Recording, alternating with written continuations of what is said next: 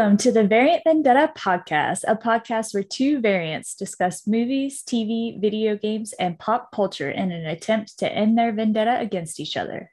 You can support the show by giving us a follow on Twitter and Instagram at Variant Vendetta or by leaving us a five star review on your podcast platform. Either way, we are very thankful for your support. My name is Annabelle, and I'm joined by a guy that could make onions cry. Matt. Welcome to the Variant Vendetta podcast. wow. That's fucking rude. Oh my God. I don't sound like that. Like. That is Nuh-uh. definitely what you sounded like. Nuh-uh. Also, didn't I use something similar to that joke like several weeks ago? No, I don't think you did. I didn't even write that joke down. That was off the top of my head. Did you forget? No. That didn't sound convincing. Maybe. I don't know. You can't prove nothing. Well, you do remember what movie we're doing this week, right? I do. We are reviewing uh freaking Okay, apparently you don't remember. No. Cool. That's the end of the podcast, guys. Thanks for listening. we'll Let me speak. Damn it. we are reviewing a true masterpiece, one of the greatest movies ever made, better than Pulp Fiction, Interstellar. Impossible. Impossible. No, 100% better than Pulp Fiction. It has so much depth and it makes you fucking think rather than Pulp Fiction confuses the fuck out of you. Or perhaps Pulp Fiction makes you think more and you just couldn't think hard enough to understand it. okay. Whatever you say, Matt. But hey, this isn't this isn't a comparison for Pulp Fiction, all right? We already did that one. You hated it. We're moving on to yes. Interstellar, the Matthew McConaughey movie. I don't know where I was going with that. uh Christopher Christopher Nolan directed it, and it is a true masterpiece. I wasn't implying that Matthew McConaughey directed it, but he oh, is the main that. actor. I know, I know that. I'm just saying, Christopher Nolan. Yeah. Yes. yes. that is correct. Anyway, you ready to get into it? Yeah. All right. Well, uh, we start off with a bookcase covered in dust and an old woman doing an interview about her father. He was a farmer, but it didn't start out that way. Uh, then you see a man losing control of a fighter jet, but it was all just a dream. He was woken up by his daughter, Murphy, and she tells him that she thought he was the ghost. And he tells her ghosts aren't real. And she says, Grandpa says you can get ghosts. And he says, maybe that's because Grandpa is a little too close to being one himself, which made me chuckle. Ma- Matthew McConaughey is so great in this movie. He like gives it so much seriousness, but also with tiny bits of humor here and there. And I love that.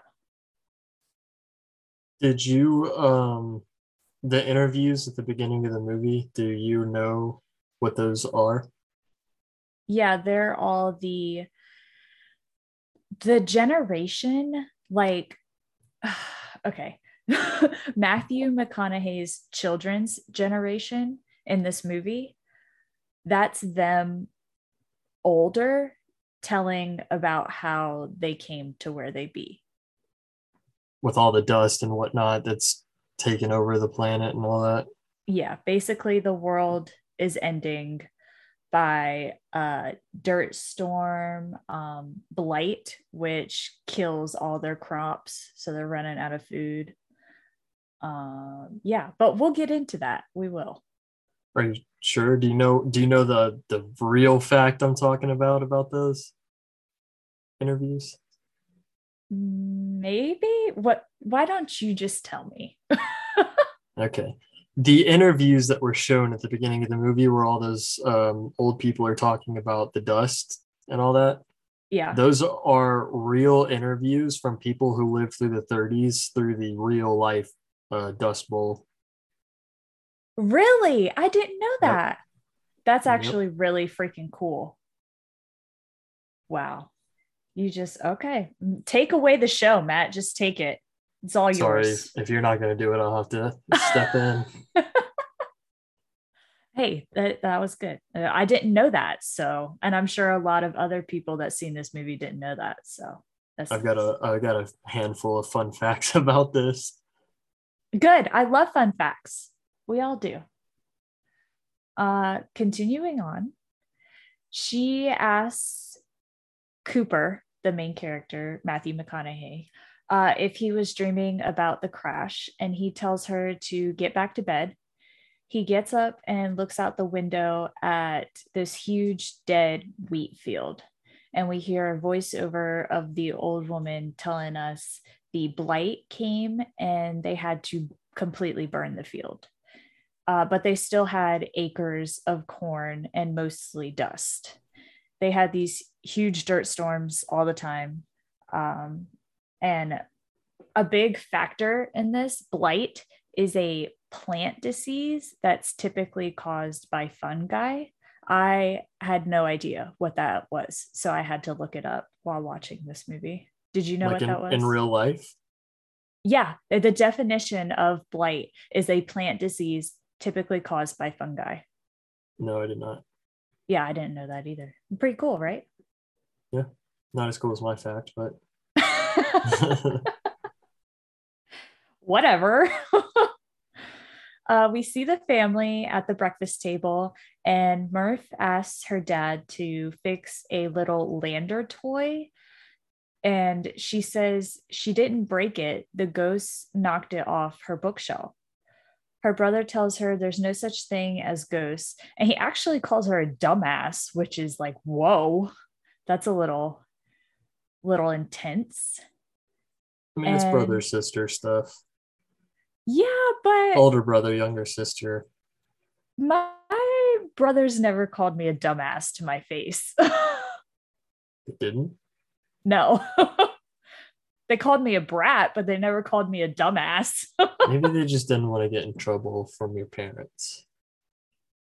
I guess. I mean, you're probably right. She tells him that she looked it up and it's called a poltergeist. And her dad says it's not very scientific. And she says, You said science was about admitting what we don't know, which I fucking loved. She got his fucking ass with that. Like, come on. Science is what we don't know. We have to research it to find out what it is. You know what I mean? Do you think ghosts are real? Um, probably. Probably. Yeah, probably. Um, he tells her she needs to record the facts, analyze, get to the how and the why, and then present her conclusions. Are you not going to say whether or not you think ghosts are real? Oh, 100%. My house was totally haunted growing up. I've had tons of encounters and dreams, and I've felt things touch me that weren't there. Uh, I 100% believe in ghosts. Definitely. I actually, okay, story time. Um, growing up in my house in my hometown, we lived out back in the woods and behind this church, and you could see the cemetery from my bedroom window. And there's been multiple occasions that I thought I've seen like a face out by the gravestones out my window, but that's not the story I was telling. One night, I was going to bed. It was like two o'clock in the morning, and the hall light was on, which was not unnormal because my mom stays up pretty late a lot. And so I had cracked my bedroom door for the cats to come in and out. And I'm laying there, and all of a sudden it gets really brighter in my room. And I'm like, oh, maybe the cats just pushed the door open. And so I open my eyes and I see the door push open and I hear like like it sounds like children running around my bedroom and then the door slams closed. Maybe you just have really weird cats. They can close a door. My cats can close a door. I've seen no my way. cat do some pretty questionable things. He can open doors. I don't know. He hasn't. He hasn't really learned how to close them, but it's no. There's absolutely no way a cat could have closed that door. No way. So yeah, I just kind of laid in my bed and got under the covers and like did not move because I was terrified. Oh yeah, I, I would have been petrified. yeah, I was fucking terrified. I was like, it was like that teenage uh, thought process of if they're under the covers, they can't get me. but yeah, ghosts are real. I believe in them 100%. And then, like, my mom's had a couple occasions in that house where she's like felt things touch her back and she'll like randomly smell cigarette smoke, which her dad, my grandfather, smoked like three packs a day. So he was a huge cigarette smoker. So she would like randomly smell cigarettes, and none of us in the house smoked at all. So it was like there's no way that there would be cigarette smoke in the house. So, how do you explain that? Cat I don't know. Maybe one of your brothers secretly did smoke, or maybe the fact that your mother was so used to the smell after having grown up with it for so long that sometimes you know how like randomly you, you just smell popcorn you're like oh it smells like popcorn but there's no popcorn no i've Don't never had that Don't happen. even lie. you've definitely had that. Everybody no, has had that happen. I have not had that happen. Anyways i've experienced that and i've seen other people in person experience that where they're like hmm smells like popcorn. You smell the air and it does. But there's no popcorn around. I've never had that happen to the me. Shit happens. No, I it was my brothers had already moved out. It was just me, her, and my stepdad. None of us smoke. Okay, then yeah, maybe your cats were running a secret underground poker ring. I wouldn't be surprised. anyway, back on topic. Oh, we're doing a movie? Yeah. Yes. we're recording a movie. I mean, we could just sit here and talk. No, that's that's for another episode at a later time. okay, spoilers. um, we cut to them getting in the truck, going to school for a parent teacher conference. And Cooper looks out and sees it's not a dust storm, that's out there, it's the neighbor farmer burning his crops of okra because of the blight. And that is the last crops of okra ever on the earth whatsoever.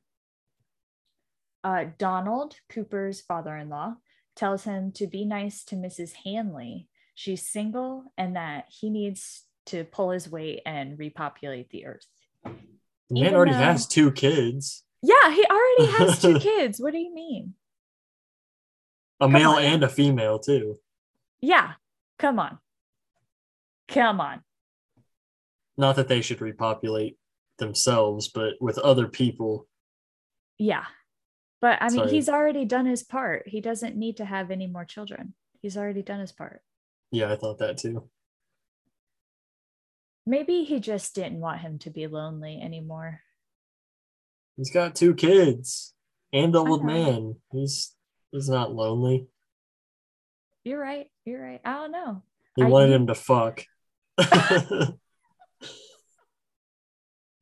In-laws, man, they always think that they have an opinion on your life, and they don't. They pop a tire on the way and get out to fix it when a plane flies by.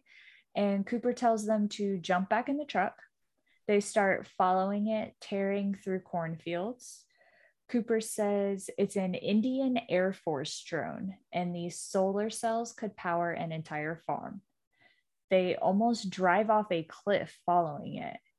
And from what I gathered, they used like a radar type thing to hack it and take control of it. And Cooper tells them Delhi mission control went down at the same time as the US.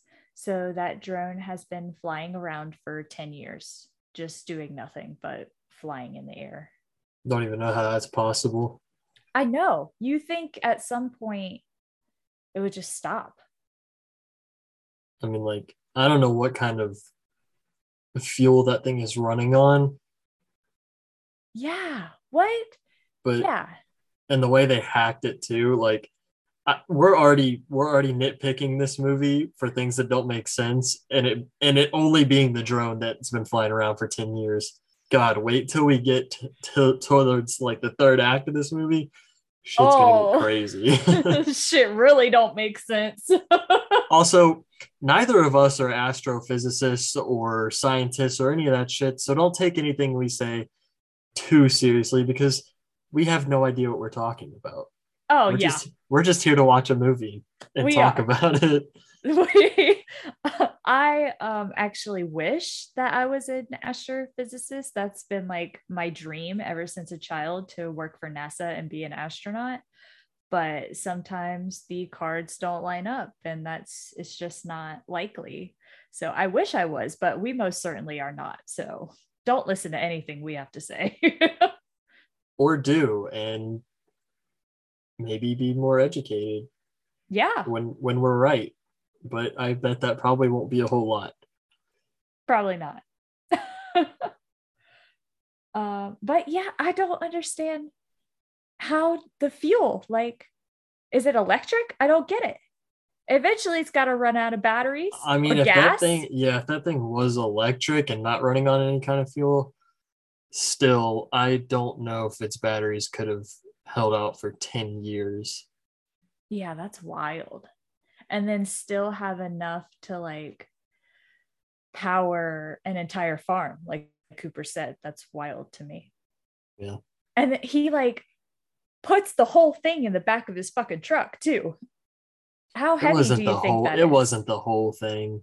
It was pretty good it was it, like it looked like one of the wings and then like the the nose end of the of the uav but still how heavy you think that thing is Probably pretty heavy. Yeah, I don't know how they got it in the bed of the truck, if that's what you're getting at, or how the truck was able to carry it. Maybe both. Well, their truck was a was a dually, so it can oh, carry it can carry it can carry a pretty good amount of weight. But I don't know how the three of them got that shit in the bed. I know. There's no way that thing's got to be like at least a ton or how they managed to cut the nose end and a wing off, get it in the bed of the truck, strap it all down, get back through the cornfield, and make it to the school before like I don't know. It when they show up, it seems like they're like maybe 10 or 15 minutes late. It's like yeah. there's no way you did all that in, in that short of time. And weren't you already running late to school? yeah. Anyway, not the parts we need to nitpick continuing on. um, they get to the school and Tom has class, but Murphy has to wait. And she tells Coop he's not going to be mad with her. Uh, he goes into the meeting and they tell him Tom's scores say he's going to be an excellent farmer. And Cooper asks, What about college? And they tell him the university only takes a handful of students and they don't have the resources. Cooper cuts him off, saying, We don't have armies anymore. And he still pays his taxes. Where is that going? And the principal tells him not to education and that Tom's scores aren't high enough for him to go to school. At what another thing I have against this movie is why is there no military? what happened there for there to be no military? I don't understand that. They never explained that. I have no idea either. Um, I mean, the earth is dying, yes, but I I don't know why that would stop them from having a military, especially when other countries are probably more willing to raid other countries just to get resources Yeah, it seems like that would be the time to bulk up on military. Yeah. I didn't really understand that either, but I didn't question it that much either. I just figured, you know, we're pretty far in the future. Shit Yeah. happens. And it's the end of the world. So, yeah, Yeah. that's kind of how I took it. you know what else I would like to nitpick? Where What? I mean shit. We both said we liked this movie. Did we really? Um, I, I love this movie. I do. It's just these tiny little things that I'm like, oh, This- why? this principal says we don't need engineers, we need farmers. Wrong. Yeah. You can use engineers to get better at farming, to get better equipment to farm with. Yeah. Like, I think both are pretty important right now. Yeah. Both of them. Exactly. Exactly. You need the engineers to build better equipment because just like Cooper completely rebuilds his combines and shit because he was an engineer. Yeah. It's better to be an engineer and a farmer. So you can do both, just like Cooper. Cooper is the man in this fucking scene. I hate the school system in this scene. Cooper is the fucking man. I love him in this. So, yeah, they tell him he's pretty much not got scores high enough to go to college. So, he's going to have to be a farmer. So, Cooper asks him what his pant size is and tells him it takes two numbers to measure your own ass, but only one to measure my son's future. And the principal tells him, We don't need engineers, we need farmers because we ran out of food. Just like you said. Wrong. Wrong. Yes. oh, please don't do that. Wrong. We need engineers. My engineers are better than yours.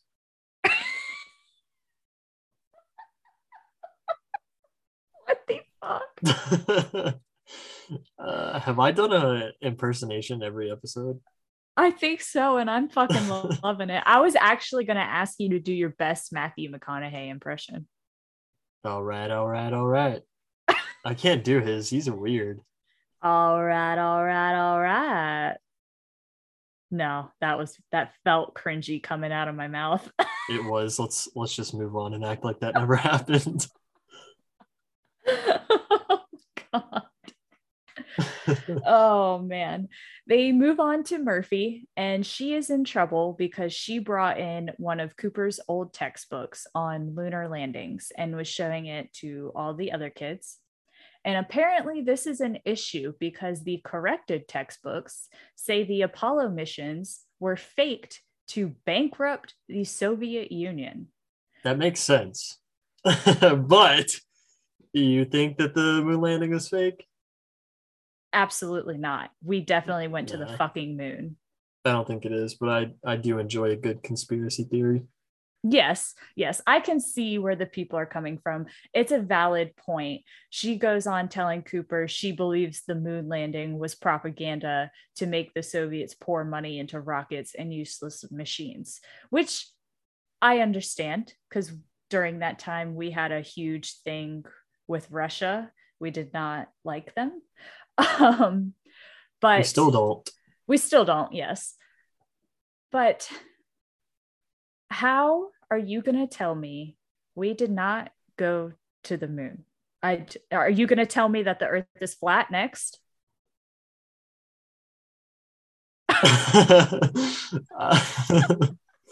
I was gonna say something, but I didn't want to spoil the uh, later part of the movie. Okay. You want to bring it up later when we get Yeah, there? yeah. Okay. Okay. But um do you think the earth is flat? No, Thank you. Thank you. I I have a cousin who thinks he is dead set on the earth being fucking flat and I'm like where how many brain cells did you kill cuz I do not understand why you think the earth is fucking flat. look at that shit. Does that Yeah. look flat to you? Matt has the earth on his TV in the background right now. That shit is a sphere, okay? Like I don't we've sent cameras into space. We've sent people into space. Even if you don't believe that we went to the moon, we still went to fucking space, okay? You can see the earth is round. I don't get it. I don't. Uh, everybody listening to this, send us your favorite conspiracy theory that has not been confirmed that you actually believe. Please. Yes. I love conspiracy theories. Maybe so we I. can like talk about it one day, talk about just a bunch of conspiracy theories. Personally, I think somebody needs to make an anthology series where every episode tells a different conspiracy theory, but in that episode, the conspiracy theory that they're going over, the events actually happen according to what the theory says rather than what actually happened in real life. Wouldn't that be oh, fucking awesome? Oh. Oh, yeah. That would be pretty cool.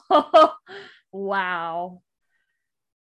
Oh, anyway, let's get back on the rails to this movie that we are reviewing. I said I said Pulp Fiction was going to be our longest episode, and this I was one. sorely mistaken. I this genuinely one, think yeah. this one's going to be it. This is definitely. I was thinking that the other day, just watching it. I was like, "Oh my god, this is going to be a long one." Just because there's so much information and so many ifs and hows and whys and unanswered questions and we could just go off on so many tangents like we've already had with the fucking earth being flat going to the moon. Like it's just this is why it's one of my favorite movies because it sparks all these different conversations that mm-hmm. we don't fully know the answers to and i like that yeah it's also going to be a lot longer because there's a lot that happens in this that we're having to explain. Yes. Without the help, without visual help. Yes. Eh, which is which is not going to be easy. But no, it's not. I'm actually really glad that I got the first half of this movie.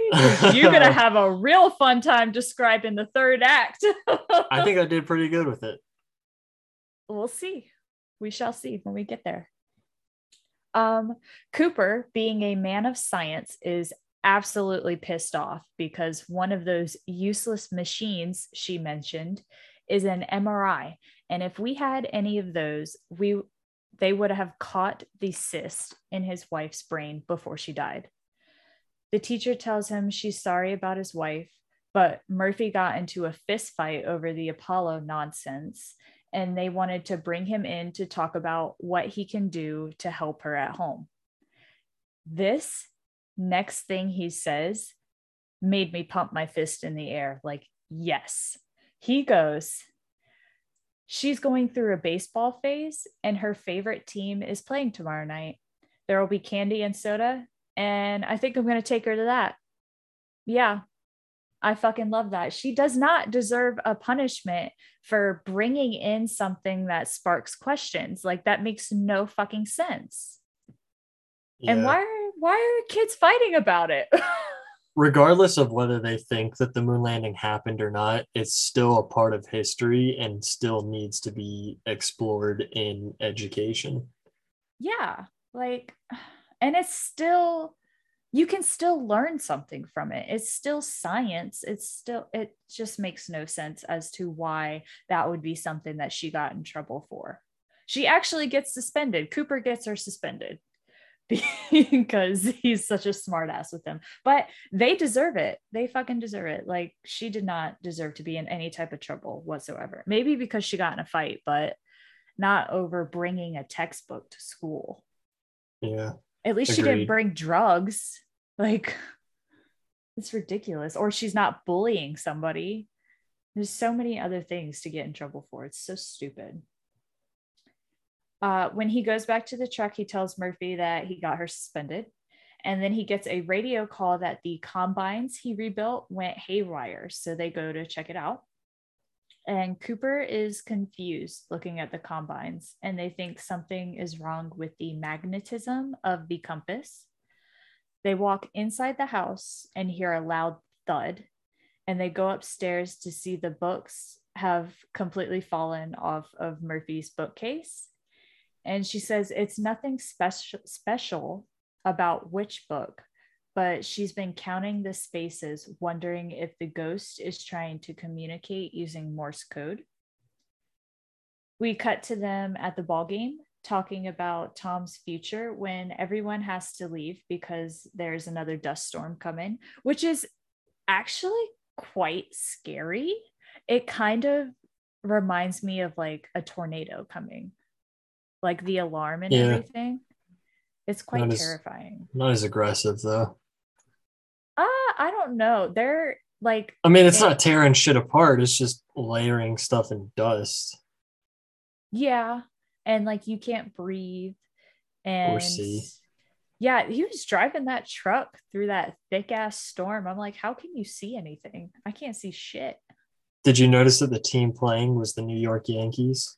And it was like that little small, like field. It wasn't the big stadiums or anything. I didn't notice the team, but I did notice it was like a really small field. Like back in the day when baseball first started, Yeah. it kind of looked like that, which means that the earth kind of went and shut down for a little bit and then they slowly brought back civilization. So, do you think that this is the actual New York Yankees, or is it just a team playing as the New York Yankees, like just a little, not major league, but um, like I guess a minor league team playing as the Yankees? Because it is New York Yankees, and they don't look like they're in New York. They don't look like they're in New York, but I think it might be the actual New York Yankees just because shit had to hit the fan at some point. Like we just went through this pandemic, so we were in complete lockdown for a while. I think maybe everything completely shut down for way longer than what we've been going through. And they're just now starting to bring it back. So maybe they are the real, like a whole new team. I could see, I could see it being the actual Yankees Yeah. after some shit that happened with the dust or whatever. Yeah. Yeah, because like in the city, because of the skyscrapers, the wind blowing through the skyscrapers is like, I've never been in the actual city, but I've heard the wind blowing through the skyscrapers is like rough because there's not much room to go through. Kind of makes like tunnels and stuff through the streets. Yeah. So imagine like a ginormous dust storm going through that. It would be rough. It would be really bad. They get home and Murph forgot to close her window in her room. Cooper closes it and sees the dust is falling in specific lines on the floor. I'm sorry, but I have another nitpick here. Yeah. Murphy, what the fuck are you doing? If this dust storm shit was happening in real life, the last thing I would do is open my window, period. And you're telling me you just left it open? She's just a kid. Come on. Maybe she That's wanted some fresh pretty air. Pretty convenient. She's just Fresh air? Fresh air doesn't even exist anymore on this earth. She's just a kid, okay? I used to leave my fucking door open all the time. Your door, Yeah, the bedroom back door, door? like the back door to the house. I used to leave that shit open all the fucking time because I'm a kid. I'm running Alright, but around. is there a, a dust storm that could literally kill you? no? But Okay. still, she's a kid, and I'm sure Cooper. She's a pretty mature kid. She is. I will give her that. She's very smart, very mature. But Cooper keeps a lot of things from her for the exact reason that she is a kid and she needs to not know that the world is ending. She needs to live her life because she's just going to be terrified all the time. She's not going to be able to be a kid. Yeah, But you could explain it to her like, hey, there's, you know, we have dust storms all the time. Keep your window closed unless you want your room full of dust. Whatever. Whatever. Anyways, small, small nitpick, convenience. Carry on. um okay so the dust falls in like these specific weird lines on the floor that's not normal uh showing that Murphy's not crazy and that something is definitely going on in her bedroom, whether it be ghosts or whatever unnatural occurrence. The next day comes and Cooper is analyzing the dirt on Murphy's floor and he tells her it's not a ghost, it's gravity as he flips a coin and it is automatically pulled down to the lines of dirt like there was a magnet placed on the floor. Quarters aren't magnetic though. Really? no. Are you sure? Yep. Is that because they're aluminum? Are they aluminum? What are they I- made of? I forget exactly what they're made of, but it's not magnetic. That's weird. But it's metal. Right? Not all metal is magnetic. That's weird. See, I'm not a scientist, so U- U.S. quarters don't have enough of any kinds of um, metals like iron, steel, nickel, or cobalt to be attracted to a magnet. Okay, so then that proves even more that things are fucking weird happening in that bedroom because that shouldn't have just automatically been pulled to the ground like that. Ooh, you know what?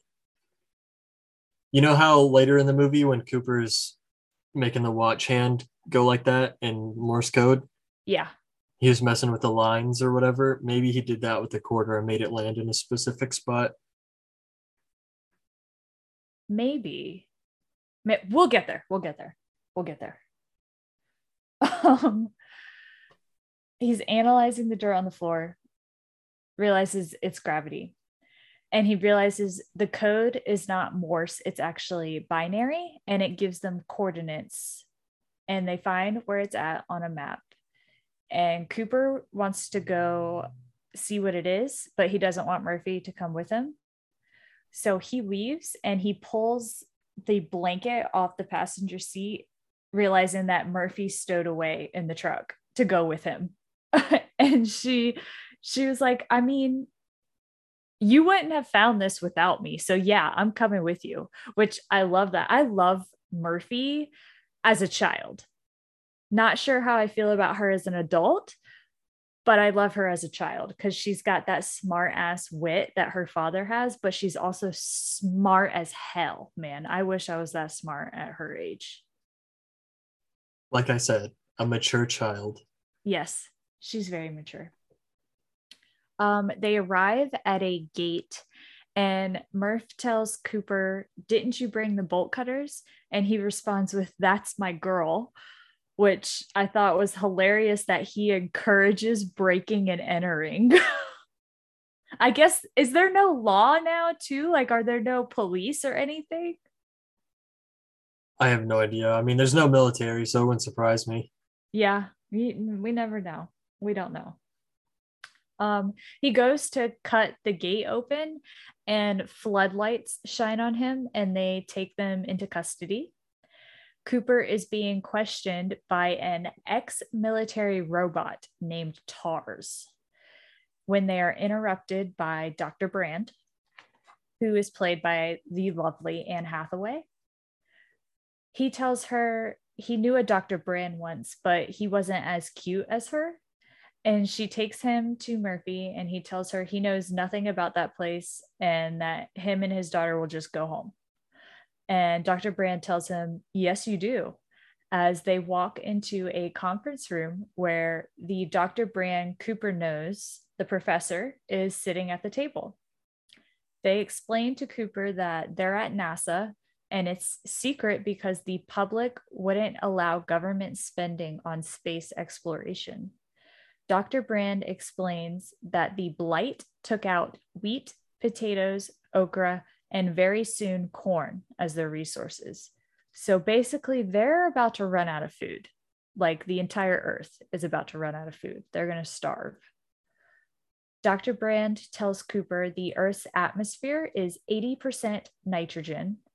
Blight thrives on nitrogen, and as it grows, the ox- oxygen becomes less and less. Basically, the more the blight takes over the crops, so they're all going to starve And then they're also going to suffocate because they're losing their resources and their oxygen. The earth is literally dying, which watching this at this day and age is kind of like, oh shit, because our earth is actually kind of dying, not at that rapid pace as theirs, but it's still dying. A little scary, huh? It is. It is. There's a lot of points in this movie that really make you like, whoa, this could be real. This could happen to us. And what are we going to do? It's almost like we should get started on that now before it gets too late. Yeah, but you see, there's a lot of people in this world that think like global warming's a myth, which that's another tangent I don't want to get on, but yeah. We won't we won't get on that tangent, but we will leave you listeners with a go plant a tree. Yes, go plant a tree. Don't throw your fucking litter out of your car. Throw it in the trash can. Fucking recycle, reuse your shit. Take care of the earth. And go fill a trash bag up with trash that you find outside. Yeah. Thank you. Thank you. Thank you for coming to our TED Talk. That just made me laugh. I just made myself laugh. okay.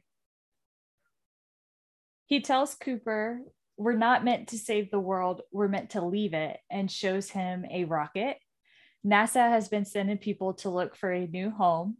And Cooper says there's not a planet in our solar system that could sustain life and the nearest star is a thousand years away. So, where'd you send them? Dr. Brand tells him he's not going to tell him anymore until he agrees to pilot that craft. And Cooper is kind of like questioning him, like, you didn't even know I was alive until I stumbled upon your facility. You were going to go anyway. Why do you want me to pilot it? And he pretty much tells him, You were the best pilot the Air Force had. Um and he's like being very crypt- cryptic and is like they chose you. And cooper's like who's they? And dr brand like gives him this look of he's not going to tell him anymore until he agrees. So cooper agrees and they're back in this conference room with all the scientists and they are explaining to cooper everything that they've been doing now this next part is a lot of information so bear with me. And if you need me to slow down or repeat something, let me know. Okay. I have one of those too in, in my section. Sounds good. Okay. So 50 years ago, there were gravitational anomalies occurring, and they couldn't figure it out until a wormhole showed up around Saturn, around the rings and a wormhole is not naturally occurring. So someone had to place it there. And they don't know who. So obviously, we're assuming aliens. Whoever they are, they were looking out for them because the wormhole leads to another galaxy with 12 potential habitable planets they sent a team of 12 out to each planet with resources to last them two years, but they could stretch it with the hibernation pods that they have. They could put themselves to sleep for a long period of time and not age or anything. Which, how fucking cool would that be if we had that shit now? I mean, imagine going like putting yourself to sleep for two years. Yeah and wake up and you're still in your 20s. That would be cool to you? Yeah, that'd be fucking lit. You could live forever. What do you mean? Well, you could live forever, but well, not forever. Eventually, you have to die, but you could live over a hundred years. I think it'd be a little scary. I could see that. I could see that, but it'd be pretty cool. You gotta admit that it'd be pretty cool. Yeah. Um, and these scientists were to assess their world. And if it showed potential of a new home for mankind to thrive, they would send out a signal, hibernate, and then wait to be rescued. Now they have two plans for this mission because they don't have enough resources to visit all 12 planets that they sent the scientists to. So they have to pick and choose which ones have the most potential to being the next Earth, essentially. Uh, plan A is they can harvest gravity and use the facility, which is a giant space station that they're building, uh, but they haven't completely solved the equation yet. And that would take everybody on Earth up to space to this new planet. So saving everybody on Earth. Plan B is a population bomb, basically, over 5,000 fertilized eggs. They incubate the first 10 and then use surrogacy with the rest. And within 30 years, there could be a colony of hundreds. So essentially, plan A is save everybody on Earth. Plan B is fuck everybody on Earth and start a whole new human race with these fertilized eggs. Which doesn't really make a whole lot of sense to me. Like, you're trying to save the people. Are, are you trying to save the people or are you just trying to make humans survive? Um, so I think they're trying to do both if they can. Like they want to save the people on Earth, but if that's not a possibility, they need to come up with a plan to save the human race. So that's what the fertilized eggs are for. Yeah, I mean, I guess that makes sense, but it just kind of, I don't know, it's a little weird to me because, like, plan B doesn't really, I mean, plan B really isn't we're trying to save people on Earth from dying. It's we're just trying to save humanity from extinction. Yeah. Which is just kind of weird. It's fucked up. It's very because it's like up. it's like if if you're just gonna let everybody on Earth die, why go through the hassle of, of starting a new civilization? Why not just let us die and that be the end? Because we're humans and like what benefits are cease to exist. what benefit we, is it going to cost? Like nobody's dying from not making the new colony but people will die if you don't save the people of earth. You get what i'm saying? Yeah i understand what you mean. Like what is the point of saving the human race if you're not going to save the people on the planet right? Yeah. I can see that. I see what you mean there but you have to remember that humans are a special breed and we're very selfish and we very much want to continue to survive no matter the costs, which is really fucked up. But obviously, if the earth is dying, maybe that's a sign that it's our time to go too, just like the dinosaurs. Yeah. Yeah. I see weird. what you mean. It's a weird yeah. concept. It is. But I mean, when you're facing the end of the world, you're going to try to do whatever you can to save yourself. Apparently not. They only had two plans. you're right. Dr. Brand tells Cooper to find them a new home, and by the time he gets back, he will have solved the problem with gravity so that they don't have to do plan A. They can save everybody on Earth because Cooper is mainly concerned about his children and them having a future and a life and families of their own. They get back home, and Murphy is very upset because Cooper is going to leave. Cooper talks to Murphy, telling her he needs to do this so that she can have a mm. life and he was chosen for it and she led him to it. And she tells him that's exactly why he needs to stay. She figured out the morse code from the books falling off her bookcase and it only says one word stay. And she gets very emotional because he's not listening to her and he just hugs her and tells her he's coming back. She asks when and he doesn't answer he just gives her a watch and explains that time is going to move slower for him. When he gets back, they can compare the times. He tells her by the time he gets back, they might be the same age. And that's when she realizes he doesn't know when he's going to be back or even if he'll ever be back, which I don't I Idiot. don't like yeah, I don't like how he handled the situation, but it's kind of like it's it's a very hard situation to handle. If like how if you're trying to make your daughter not upset over the fact that you're leaving for an, a period of time that you don't know the length of, the last two things you want to tell her is A, you're the one that put me on this course, and B, we could be the same age when I get back. Yes, he said stupidest things. the two worst things he could say to her, like, like, oh, this is your fault, and also, it's gonna be so long by the for you by the time I get back that you're gonna be as old as I am. So pretty much I'm gonna be gone your entire life. Like exactly. that's it's super fucked up. And then he should have never told her I'm coming back because that gives false hope in a 10 year old child, which is yeah, why she, she gets it. so angry. She needed that though. But if you think about it, that is what made her such a, I don't want to say cynical, but made her so angry for the her entire life. She was fucking pissed. Her entire life she was mad.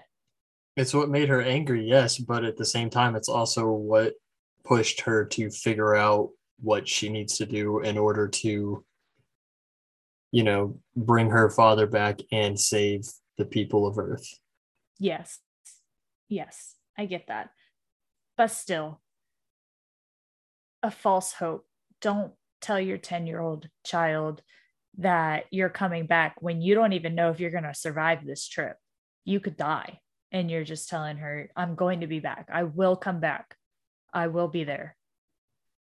It's it's sad. And honestly, I cried like sobbing, ugly cried so many times in this movie because of Murphy.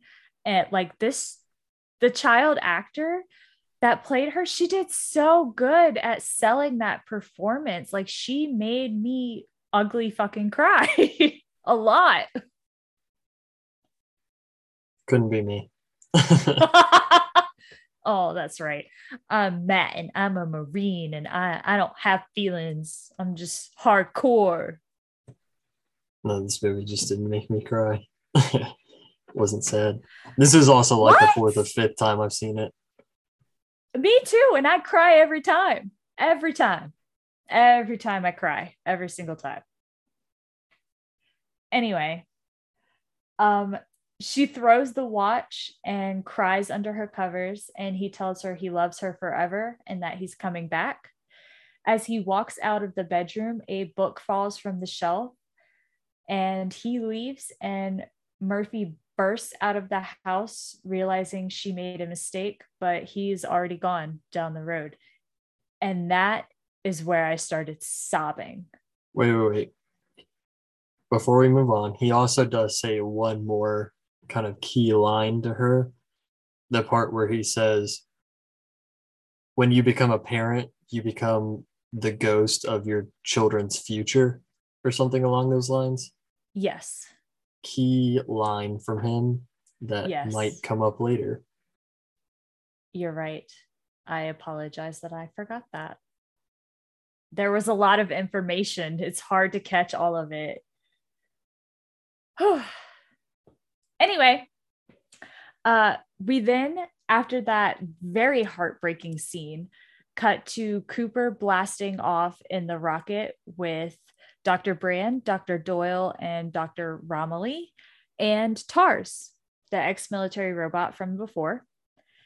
Uh, they make it out of the atmosphere and lock on to the Endurance space station and start spinning, making their way to Saturn.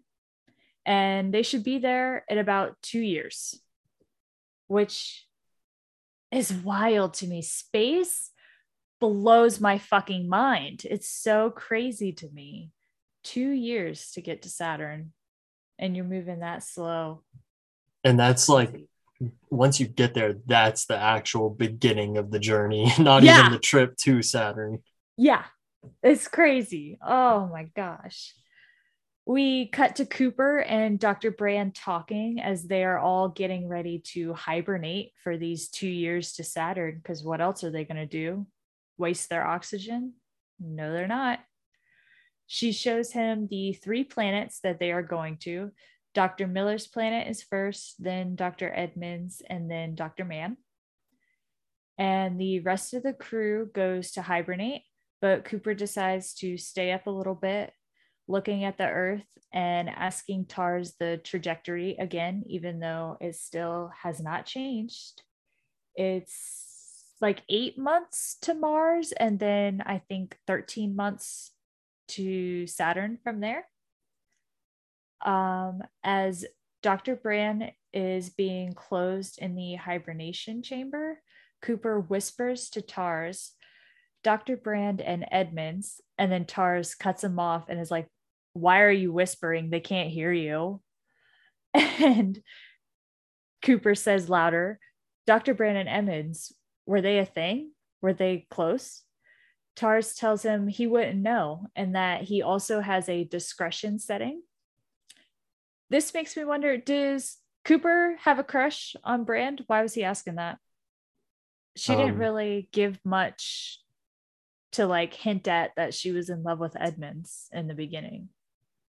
Well, yes, he does. He literally tells, or, he literally says that she's cute earlier, and then Oh, you're right. You're right. and then this, and then the end of the movie. I I think it's pretty safe to say yes. Yes, the end of the movie, yes, but watching in the beginning, you're like, um, is he got a thing for her? A little bit weird. Uh, Cooper then goes to record a video for his kid before he gets into hibernation. Uh, we cut to the professor, Dr. Brand, returning Cooper's truck and his message to the family. And he tells Donald that Murphy is a bright girl and maybe he should fan the flame a little bit. Donald tells him she's already making a fool out of her teachers. Maybe she should make a fool out of him too. Which I loved that he wanted to bring Murphy back and like teach her all these things about science, which she's clearly not going to get that in the school system.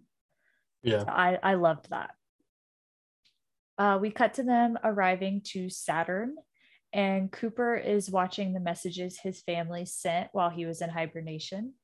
Sadly, Murph didn't record one at all. Over these two years, she didn't record a single message for him. Cooper sits and talks to Romilly, and Romilly tells him being in the space station is starting to get to him. Uh, there's just all these aluminum walls, and then out there is just nothing, nothing at all. Cooper makes him feel better by giving him his headphones that are playing sounds of thunderstorm and telling him that some of the greatest yachtsmen don't know how to swim and they're explorers, and the space station is their boat. We then cut to a much later time. They are three hours away from the wormhole. Romilly asks Cooper to stop the spinning and shows him the wormhole. They can see it from the space station. Cooper is surprised that it's a sphere and not a hole like in the textbooks. And Romilly shows him that the illustrations of wormholes in books are showing you how they work. Say you want to get from point A to point B, but it's too far. A wormhole bends space so that you can take a shortcut through a higher dimension. To show that, they turned three dimensional space into two dimensions, which turns a wormhole into a circle on paper, and a circle in three dimensions is a sphere. So that's why it looks like that in the textbooks, but in real life, it's looks kind of like a, a black planet, which I actually didn't know until this movie. That's actually pretty cool. I mean, it makes sense. Yeah. Yeah. Once you, I had to watch this a couple times to really fully get the information in my brain. Like you watched it a couple times for this episode? I had to watch this specific scene Oh, a couple okay. times to really understand what they were talking about. I had to do that a couple times throughout this movie to understand what they were talking about. How many times did you watch the movie specifically for this episode? I watched it once because it's almost three hours long. Um, but I rewinded it like 20,000 times. So essentially, I watched the movie twice. Okay, yeah. I only watched it once too. But I did Yeah. watch a couple of uh like a couple of explained videos about it. I did not go that far. I just I rewinded a lot and then looked a couple things up on the internet, like science wise. Um, we see them entering the wormhole, and it is absolutely fucking beautiful. Some of the coolest shit I've ever seen. Um, I really hope to see it one day because maybe one day we'll figure out how to not live on Earth anymore. Like I know they're trying to figure out how to live on Mars or something like that. I would love to go to space. That'd be fucking awesome and see all of that. That'd be really cool. Uh, That would they be make awesome. it. Yeah, it would be so cool. Ugh. And honestly, dying in space doesn't scare me one bit. Like, I honestly think that might be one of the most peaceful ways because I feel like it's so quick. don't look at me like that. I don't know if it I don't know if it's a peaceful death, but It's it's very quick. It happens in a matter of seconds. Yeah, but it's not gonna be an easy few seconds. Uh, I don't know. I feel like you're not gonna really focus on it. What else are you gonna be focused on? I'm gonna be looking at all the shit around me. That's what I'm gonna be looking at. all the stars and shit. That would be so cool. Oh, I want to go to space.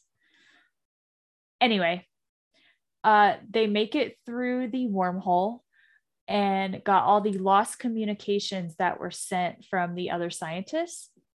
Miller's and Mann's transmissions keep pinging a thumbs up, and so did Edmund's until it went dark three years ago.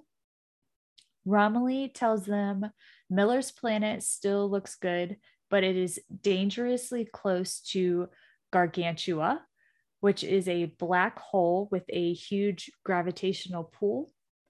Landing on Miller's planet will slow their clock compared to Earth's drastically. Every hour they spend there is seven years on Earth, which is blows my fucking mind. Time and space blow my fucking mind. I will never be able to wrap my mind around it. Insane. I don't also I don't know how realistic that is. Like I said, I'm no astrophysicist or science, but I don't know how realistic it is to go to a different planet where one hour there is seven years on Earth. I don't know about that, but I know that time is I it's like they say in this movie a lot, time is relative. We don't know a lot about it. We can't really study much on time. So I, anything is possible, honestly. Anything is possible with that. It could happen, it could not happen. You know what I mean? Fair enough, yeah.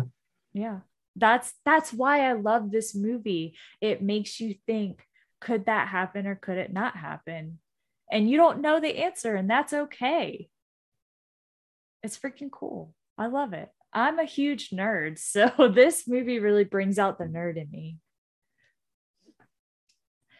Cooper doesn't want to land because there's no point in habitating there if the people on Earth are already dead by the time they finish their mission. Dr. Brand agrees with Cooper and that they need to look at time as a resource, just like food and oxygen.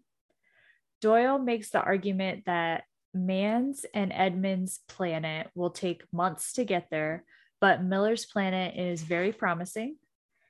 Cooper comes up with a plan to take the Endurance around Gargantua, parallel to Miller's planet, to avoid the time shift on the actual space station and take the Ranger down to the planet, get Miller and her samples, come back, analyze, and debrief. They agree, and Romilly decides he's going to stay behind to research gravity and observe the wormhole, since for him, they will be on the planet for a couple of years. Cooper, Brand, and Doyle, and Case, another robot that was sent to help them, go down to the planet. Cooper decides to manually, uh, words are hard, manually land like the badass he is to save fuel, and the planet looks to be nothing but shallow water. They go to where the signal is, and it's just wreckage.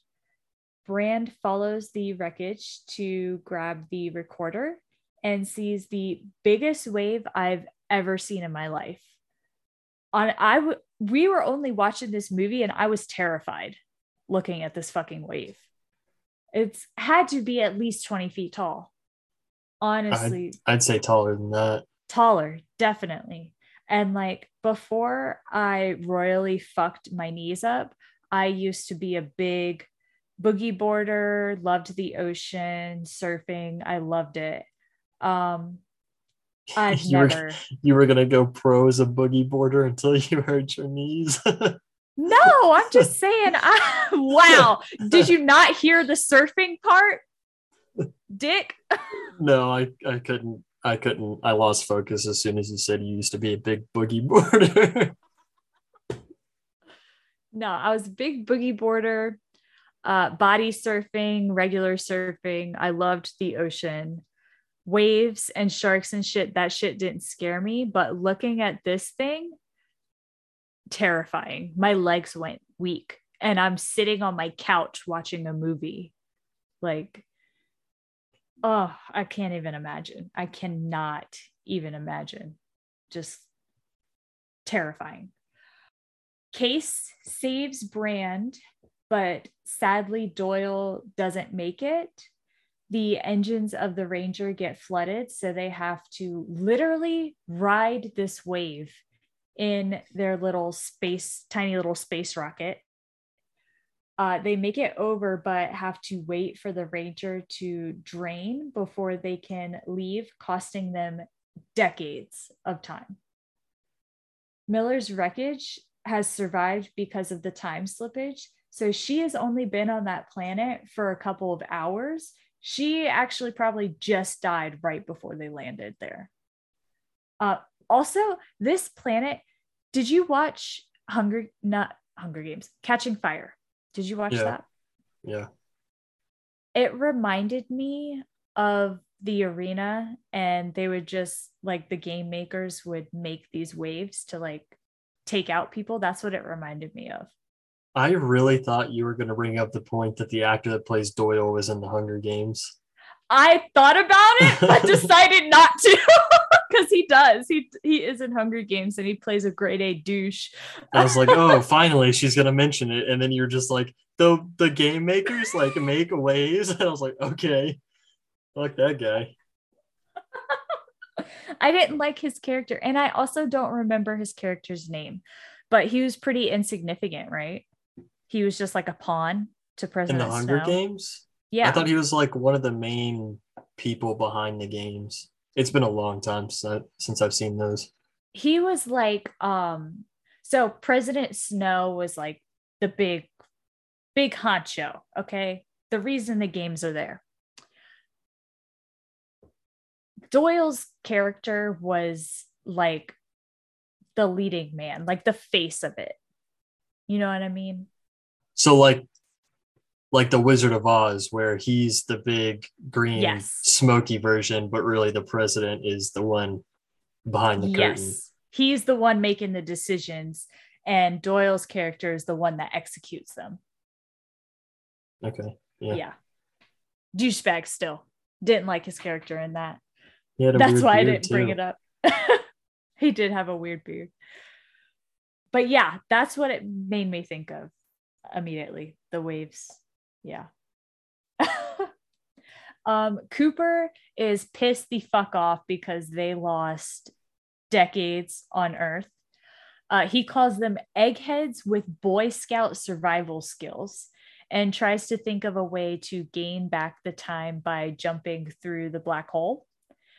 Brand tells him time is relative, it can stretch and squeeze, but not go back. Yes, Matt. Yeah, I have a fun fact that Yes. you're gonna like, and I guarantee you, you did not see this or picked up pick up on this. what is it? So during this scene on the water planet, as soon as they get off the ship and like touch the ground or water, you can hear a ticking sound in the background, which kind of goes to like the beat of the music, which is probably why you didn't pick up on it, which I I'm just assuming you didn't pick up on it. Did you? I didn't. No, I have no idea what you're talking about right I did. I never picked up on it until this time. Where well, I didn't even pick up on it this time. I saw it in a video that I watched afterwards. But the ticking sound happens every 1.25 seconds apart, and somebody on the internet realized through some math that every tick sound that you hear while they're on this water planet is equivalent to one day on Earth Whoa. and you hear you hear the ticking sound the entire time they're on the planet. That's wild. And I, it was pretty fast because they lose a lot of time on that planet. Wow. That's crazy. I do For- like that fun fact. Maybe I don't I don't remember if it was one day or one year. It might have been one. I have one day written down, but it would make more sense if it was one year, but I'm not 100% sure. Still, regardless, cool fact. It is cool fact. I like that. Good job. Good job, buddy. The only thing that can move across dimensions like time is gravity. Cooper is still thinking of a way with the beings that led them there. Maybe they're communicating through gravity from the future, but Brand tells him they are beings of five dimensions. They probably can, but we as humans simply cannot do that. Case warns them that another wave is coming, and they get the engines working and barely escape this wave.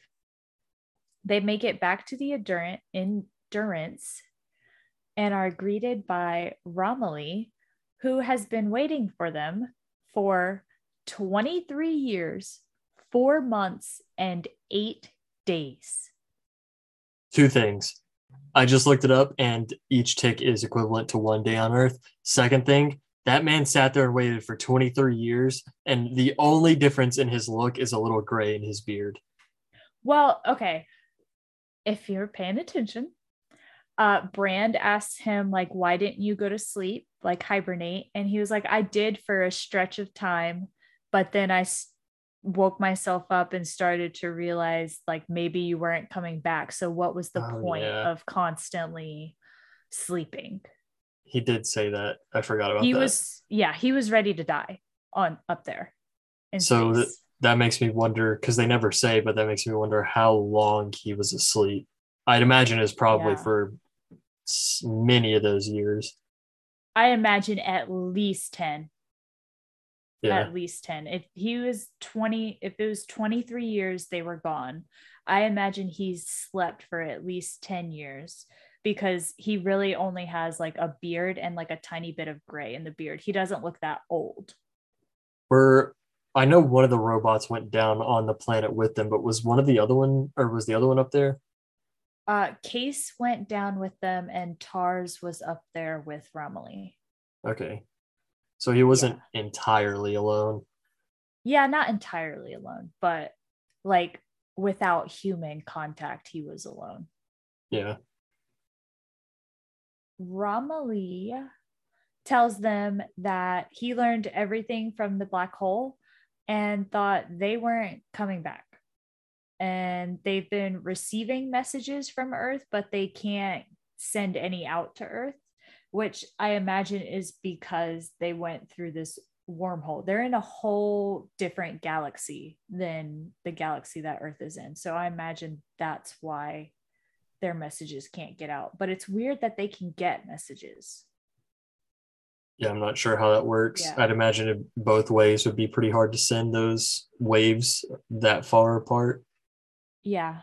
It's it's a little weird. Um, Cooper sits down to watch all the messages from his family that were sent over 23 years. All of them are from Tom, showing that he graduated second in school. He got married to Lois. Uh, he had a baby named Jesse. And then sadly, Donald, Cooper's father in law, died. Um, Tom tells him that he buried him next to mom. And then he takes a pause and says, and Jesse, which I did not catch this before. Tom's son died. This was your first time realizing that? Yeah, I must have not been like really paying attention the past previous times I was watching it. I must have been so caught up in the science and shit. But I did not catch that until now that his first son died. What about the line later on where Murph says, Are you going to wait for another one of your kids to die? I told you I must have not have been paying attention before because this shocked me this time. Apparently not. Uh, I must not have. I mean, when this movie came out, you and I were like 13, 14. Yeah. So, I mean, how much are teenagers really paying attention to a movie like this? I mean, I don't know, but I've seen it a few times since then. Also, I don't think I I, don't know. saw this when it first came out. I think it it was it had been out for two or three years before I ever saw it. oh, I definitely saw it. Me and my friend were going through this phase where we went to the movies every weekend. We like saw everything that fucking came out. It was wild. I don't know how we had that much money all the time. We were just teenagers. Insane. But yeah, I don't know how I never caught that, but it's very sad. It made me cry. Um, Tom tells him he doesn't think Cooper is getting his messages, so he won't be sending anymore, and that he needs to let him go. Uh, the screen goes black, but then there's one more message, and it's from Murphy. She's all grown up. She calls him a son of a bitch and says she never left a message while he was responding because she was so mad at him for leaving. And that was her decision. And then he went quiet and she had to live with that decision, which she did. But today is her birthday and it's a special one because he once told her they might be the same age when he gets back. And that birthday is the age that Cooper left when she was a kid. So she is now the same age as he was when he left. Uh, they are both sobbing at this message while she's recording and while he's watching, they're sobbing. And she tells him this would be a great time for him to come back and then ends the message. And I had to pause because I was like a little bitch, sobbing my eyes out, ugly crying. Don't shake your head at me. I have feelings, okay? it's so sad. It's so sad. He missed her entire life. Entire life. Yeah, but it is just a movie. Oh my God. Okay. Whatever you say, buddy. Whatever you say. It's a movie that makes you feel things. Give you that. Say that. Like gravity and time. Oh my God. Anyway, I'm just going to roll right over that. As like she cuts the message off, this is probably one of the best transitions I've ever seen.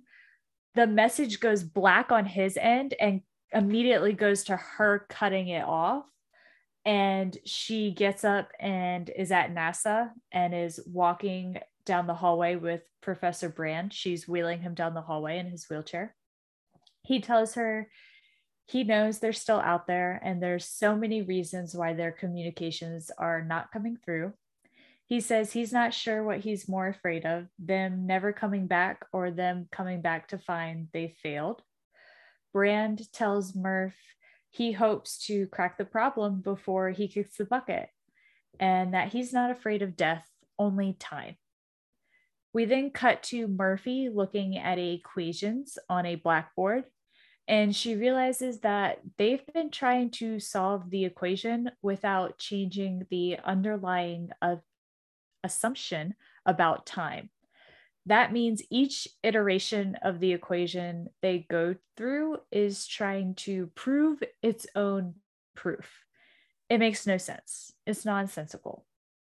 Brand gets offensive and is wondering if she is calling his life's work nonsense. And she says, No, you've been trying to solve an equation with both arms tied behind your back. And she doesn't understand why. He decides he wants to discuss it at another time, doesn't want anything to do with the conversation, and leaves to go send a message to his daughter. And I am going to let Matt take it from here. All right. So I'm going to start off my portion of the episode with a question. Okay. Was Murph Cooper's favorite child? I think so. I honestly think so. I really do because she is so much like him. I think that's why she was his favorite.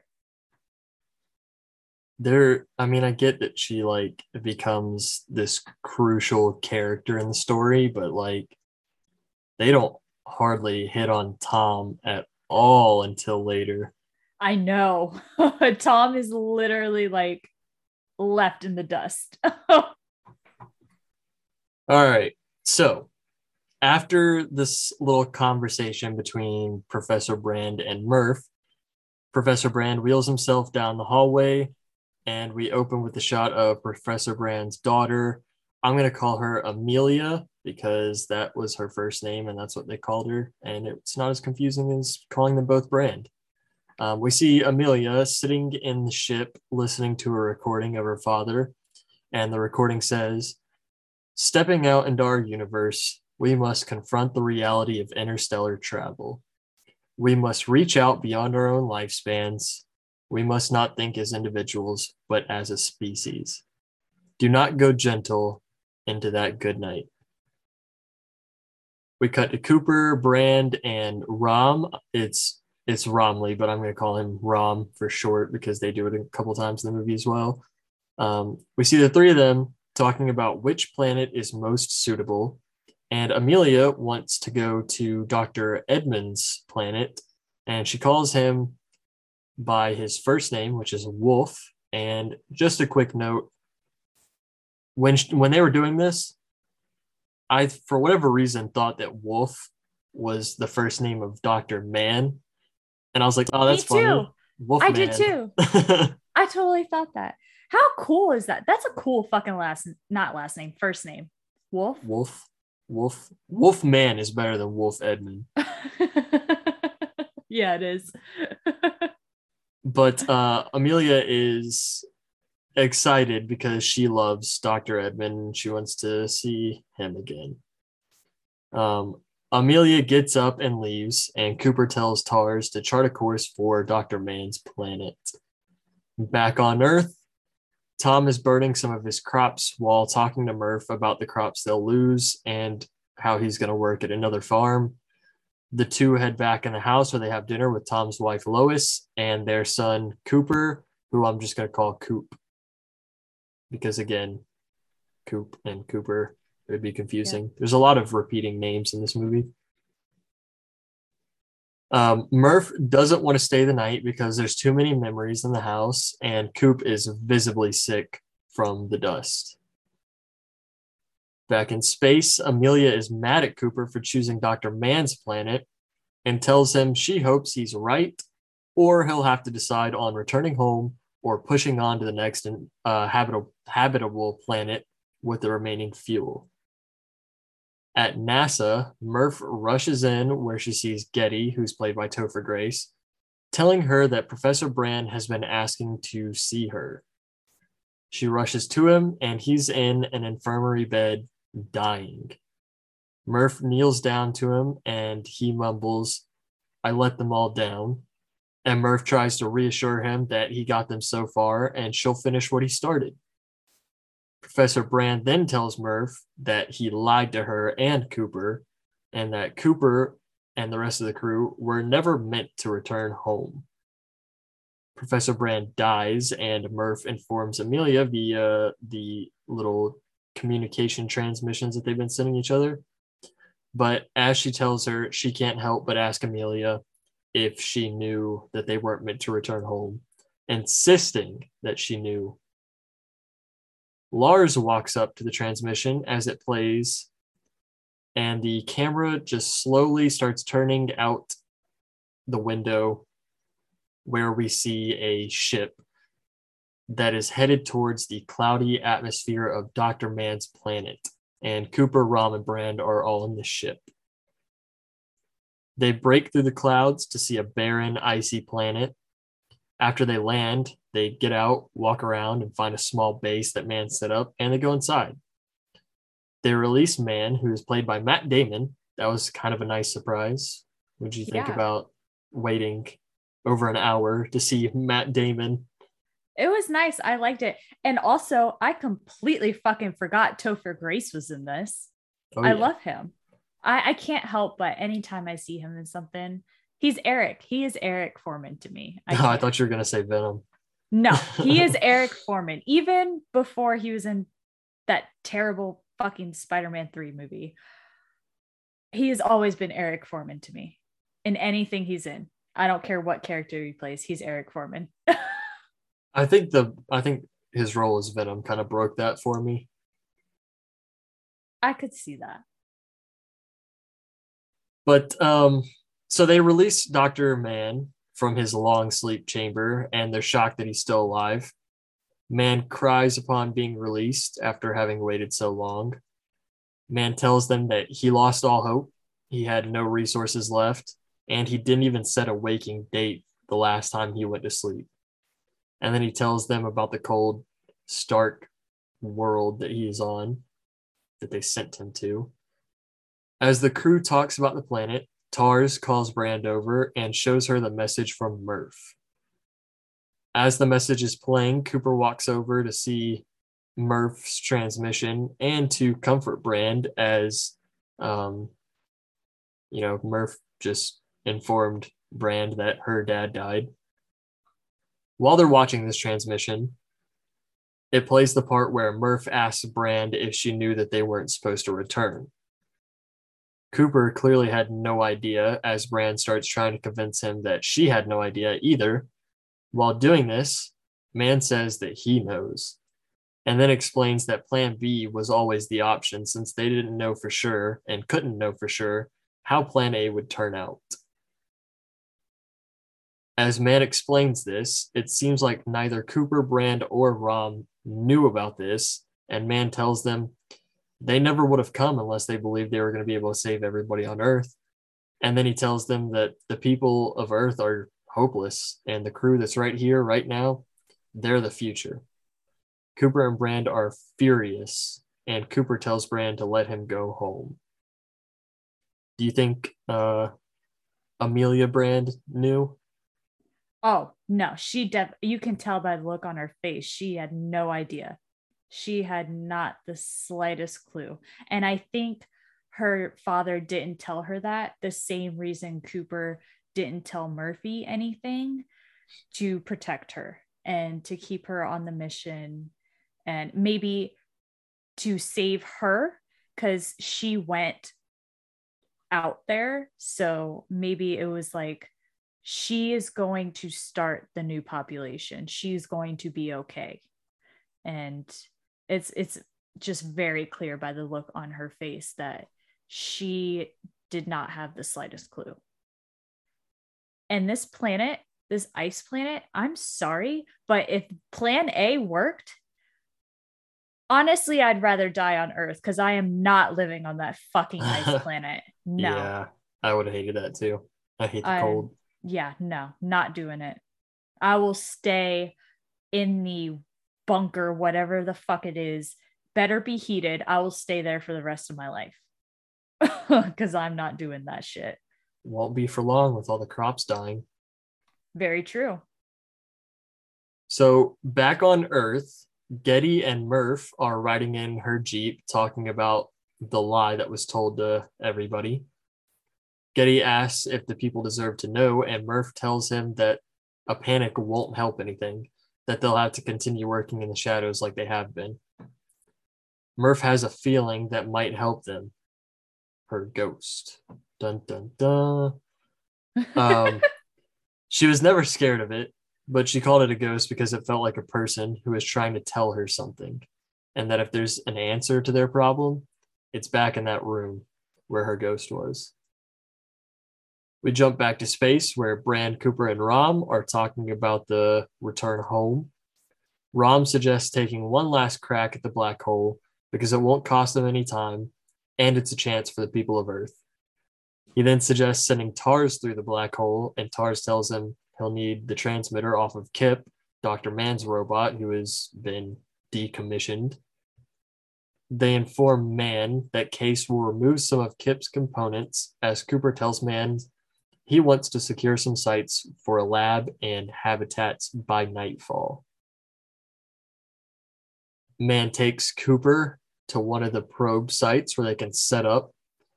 On their way, Mann tells Cooper that he knows why Cooper wants to return. While the continue or while the two continue walking to the site, we get brief shots of Murph and Getty going back to her old house, to her old bedroom. Case lands a ship at a site for Brand to set up a lab as Tars and Rom begin to retrieve Kip's components. Mann starts talking to Cooper about how the last thing he'll see before he dies is his kids' faces and how human instinct will kick in and fight harder to survive, while Getty takes a look at Lois and Coop's cough back on Earth.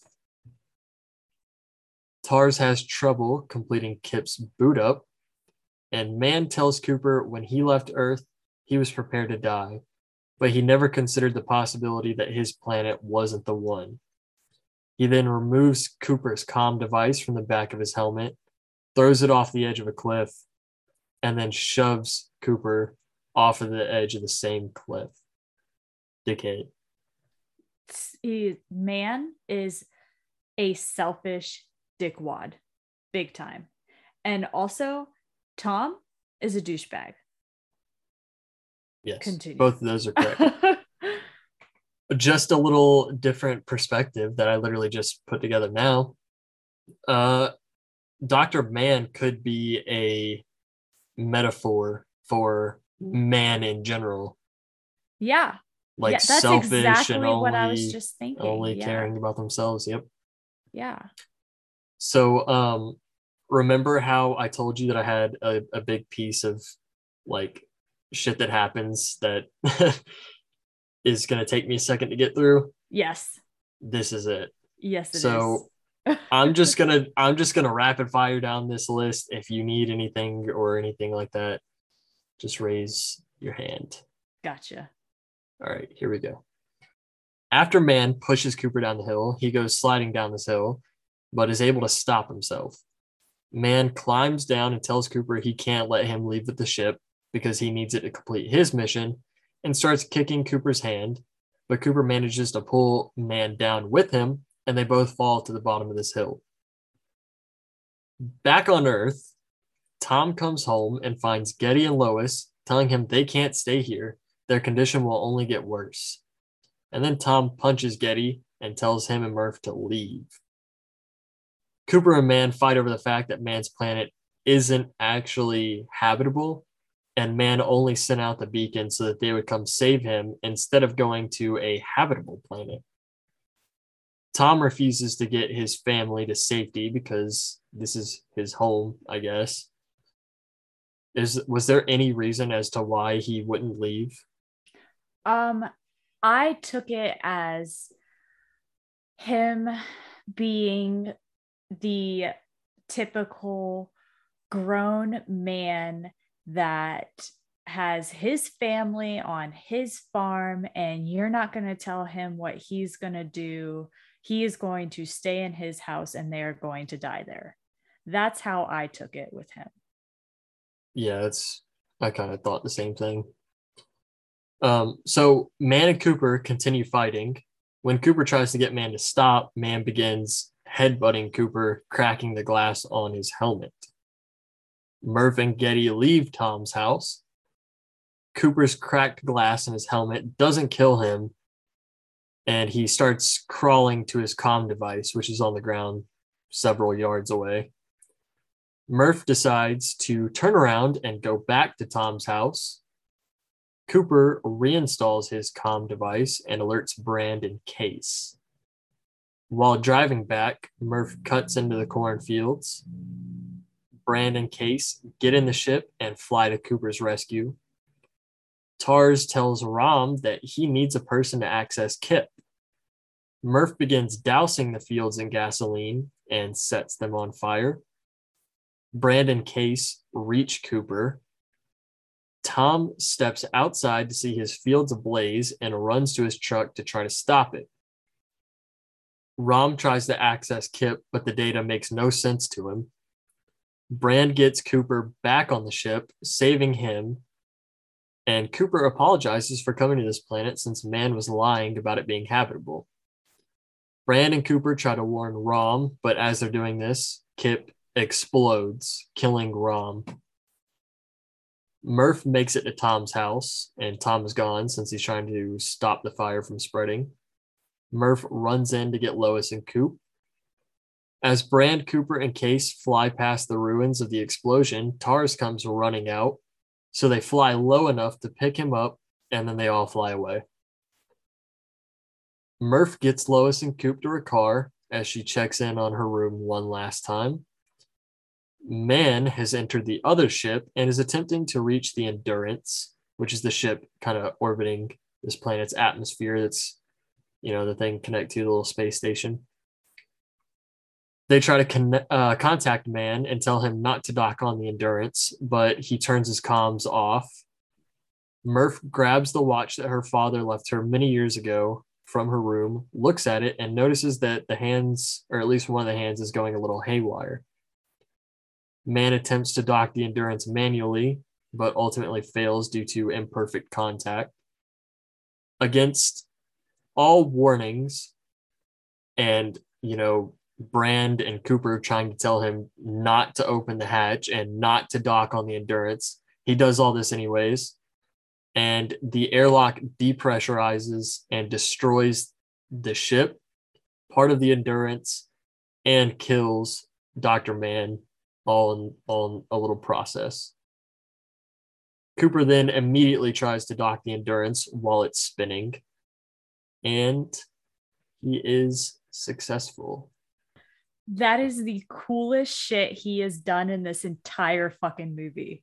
Okay. You know how fast that shit was spinning? And he was able to precisely lock it onto the thing. Well, he did have help from TARS and the computer system in the ship okay, yes. Okay, yes. But go back. Dr. Mann did not successfully lock onto that ship, and that ship wasn't even fucking spinning. Well, that's because he sucks. and his ship did not have the capabilities to dock via the computer systems. Oh, is that why it didn't? I never understood why it never locked on. Yeah, Cooper Cooper says, or one of them say his ship doesn't have the capability to mm, uh, automatically lock onto the ship, so he has to do it manually. And because it has to have like a perfect connection, doing it manually is basically like impossible. Yeah. Okay. So Cooper and Brand after they dock on the Endurance, they get out and they begin sealing off the part of the ship that was destroyed by Mann. One thing I liked about the scene is that the only sound you hear during this is Cooper grunting And that's because in space, you can't hear anything. Yeah. So all the shots where there's no sound is actually really realistic. And I kind of like that touch. I do. I really liked it too. This entire the whole them being on the planet with Mann and Mann fighting Cooper and then the back and forth between this and Murphy and Tom arguing. It was very intense. And I was, no matter how many times I watch this movie, I'm always on the edge of my seat. Even though I know what's going to happen, I'm still on the edge of my seat. Yeah. That, that whole sequence was like, the reason why I had to rapid fire it like that is because there's shots of Mann and Cooper fighting, shots of Rom and, and uh, Tars trying to access Kip, shots of Brand and Case trying to do their thing, shots of of Tom and and Murph and Getty and all them. Like it's all just it's like quick shots just back and forth in in a rapid succession. So it was it pretty cool. Yeah, it's a lot. yeah, it is. It was it was hard doing this whole sequence, like writing it down because it was like, ugh, I gotta stop it, go back, play it, stop it, go back, play it, like just over and over and over yeah, I know. I was watching this. I was like, oh, thank God I don't have to do this part. and this isn't even the last part that's like that. There's another part a little later that, that kind of does the same thing. It's not as bad as this part, but it still yeah. does it. It's like they get to the planet and the rest of the movie is very rapid fire. Yeah. Boom, boom, boom, boom, boom. All of this is happening all at once. Yeah. So Cooper and Brand are successful in sealing off the sections that they need to, and Case informs them that they're headed towards the black hole. Cooper tells Brand the new plan, which is the navigational hub is destroyed and they don't have enough life support to make it back to Earth.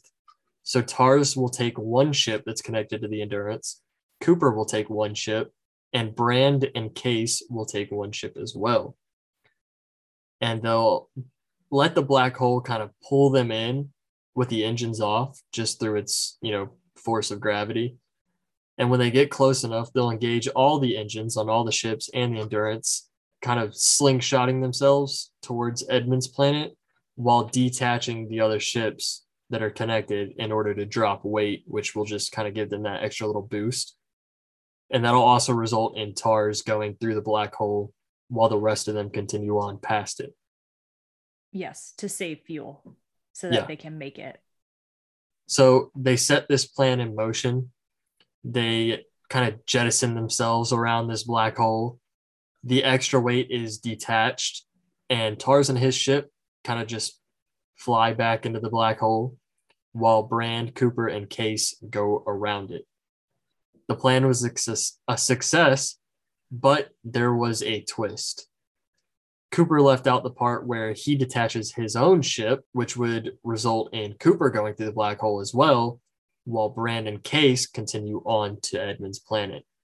Brand is not happy about this. She is very upset, and he tells her, you know, the little running joke that they've had where their uh, truth settings are at 90%. Yeah. And he detaches his ship which sends him into the black hole. When he enters the black hole, uh, he loses his comms and everything is just black except for a few flashes of light and some like space dust that's hitting the ship. The deeper he goes into it, he's just losing more and more control of the ship. Do you know how like black holes work? No, not entirely. Like I I have so many books on the universe and space, and I, tr- no matter how many times I try to read them, it's like something just doesn't click in my brain. And I just, I can't, I cannot get it. Well, to be fair, nobody truly understands black holes as a whole. Uh, well, yeah. I didn't, I didn't even mean to do that. But, anyways, black holes are like one of the coolest if not the coolest thing, in my opinion, to happen in nature naturally. So, from my understanding of how black holes work, the gravity that is pulling on the black hole is so strong that not even light, the fastest moving entity in the known universe, can escape it. And after you cross the event horizon, there's no going back. You're like you're getting pulled in. End of story. And at the very like bottom or end of the black hole, there's a singularity that's so small and so dense that space, time, and physics don't even apply anymore. God, that is the coolest fucking shit. Ugh. I wait till it. you hear wait wait till you hear this part. And I don't know how you know confirmed this is, if it is or not. Like I said, this is just from my understanding, and I'm not an astrophysicist, so I don't know what I'm talking about. But this is my understanding from what I've looked into about black holes. So obviously, nobody knows what happens or how you would die once you go through a black hole. But I think what happens is, say you as a person are flying towards a black hole. Like your head is on one side, your feet are on the other. Obviously, that's how it works. And you're headed towards the black hole, right? If you put a watch on your ankle and a watch on your wrist, what happens is as you get closer to it, it kind of slows you down until it seems like you're not moving at all. And you begin to stretch so if you look at the watch that's on your ankle and you look at the watch that's on your wrist, it's going to read two different times because you're stretched so far apart.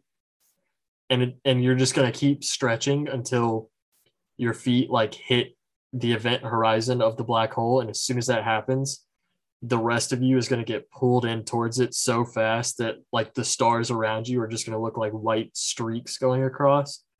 And as you cross through it, you're just gonna like your cells are just gonna get shredded apart into nothing. That is fucking wild. Oh my god, I love space. It's so Not confirmed. cool. Just my understanding of how it works. And that's my favorite thing about it is that it's not confirmed and who knows if we'll ever be able to like confirm that's how that works. Because it's just so beyond our mental capacity and it's so fucking cool to me. It is so cool. I love it. Ideally, when I die, I would like for my body to be sent into a black hole, that would be dope but that's pretty unrealistic. please send me into space Uh, not even space. Like I want you to put a lot of money into sending me through a black hole. I want you to go bankrupt to send my dead body through a black hole. Shit, I might even wake up on the other side. Never know. Anyways, back back to this movie. Back on Earth, we see Tom trying to put out the fires that Murph started while she keeps looking through uh, one of the boxes in her old room. We hear Getty start calling out to her from outside. Cooper is still inside this black hole, and he's really struggling with the force that it's that's putting on him in the ship. He begins hearing an alert telling him to eject, so he does, sending him into the dark void. I don't, if I'm in this situation, if I'm Cooper, I don't give a fuck if the ship is telling me to eject. I'm not doing it. Oh, I'm totally ejecting. 100%. Why? You know, you, he already knew this was going to be a suicide mission. That's why he didn't tell Brand. He knew he was going to die.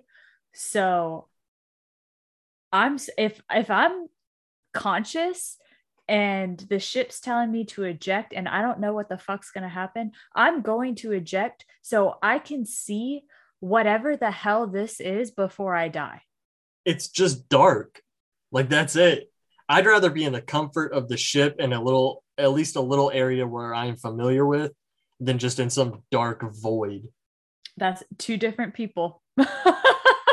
I mean, think about it. If if he's gonna live in this black hole, like it's not killing him immediately, how's he gonna die? He's either gonna have to take his helmet off or he's gonna have to starve to death. Well, eventually Or, he's going to run, run, out of oxygen. yeah, or run out of oxygen and Yeah. suffocate. Which I mean Well- is what was going to happen back on Earth. So, Mm, Not necessarily. I mean, you never know. yes, you know- necessarily. Okay, maybe. I'm sure yes, he would have died. I literally I'm sure he would have died before then. I explained it in the beginning. The blight thrives on the nitrogen. So the yeah, more but there's Murph, blight, Murph the is an less old oxygen. woman. Murph is an old woman. Because she figured it out. she didn't figure it out for for many years. I'm sure that he would have probably died before she figured it out if he had stayed on Earth. No, she figured it out. When she does the Eureka, that's her figuring it out. And then they set the shit in motion. Okay. You have to remember time is different on Earth from Cooper. Okay. So she figured everything out. I'm sure that parallel thing that they're all living in now before they find a new world. She probably she had a family, she had all of her kids in that parallel realm. So she had a life there and grew old there. And then they found Cooper because time is different. I guess so. I, this movie is just a. It's a mind fuck. It's a total mind fuck. Yeah. Anyway, so Cooper starts uh while he's in the black hole still. He starts hurtling towards this massive round white object as he gets closer, he realizes it's more of a three dimensional grid that's made of lines and squares, and he falls into it. And it actually kind of looks like, at least in my opinion, it looked like he was falling down some kind of warped elevator shaft. Yes, it kind of reminded me of the um the like the TVA building in Loki, you know how it's like oh. Yeah. yeah, that's what it, it it gave me visions of. I've I've been to that building and they're like when you go to the top floor of it and you look down, the carpet is made it it's like got lines and stuff through it. And it literally looks like you're looking down this thing that that Cooper's in. I, I'll have to send you the picture of that. Yeah, and post it on Twitter too. Hold on, I'm writing it down.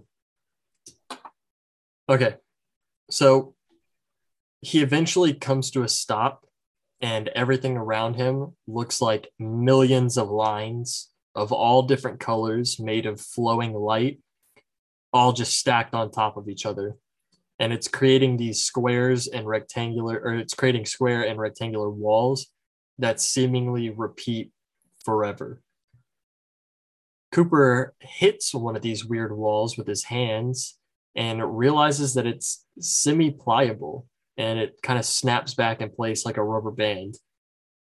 He's actually inside a tesseract, not the one from the MCU, a real one.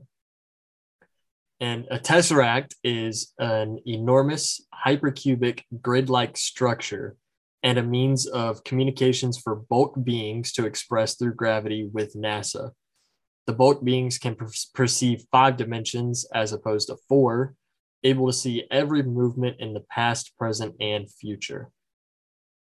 So that kind of gives you a little insight on who they are and the thing that he's in. Uh, he moves around one of the walls and sees what looks like a bookshelf. So he starts looking through the gaps between the tops of the books and the bottom of the shelf above them.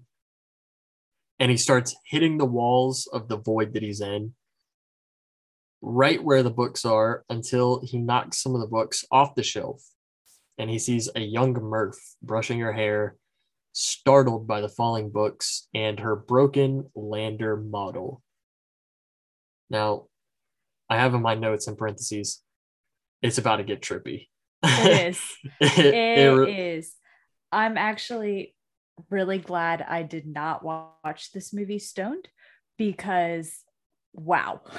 like if you thought what I just explained was weird, this next shit's about to be even weirder. yes. So we cut back to an adult Murph setting the broken lander back on the shelf where it used to be when she was a kid. He begins calling out to young Murph as she looks at the shelf, but she can't hear him and she eventually turns around and walks away. Cooper I have on my notes Cooper beings looking. Cooper begins, I'm assuming, looks around the Tesseract and sees Murph's room again. This time, a few seconds behind the one that he was just looking at, and he starts crying a little.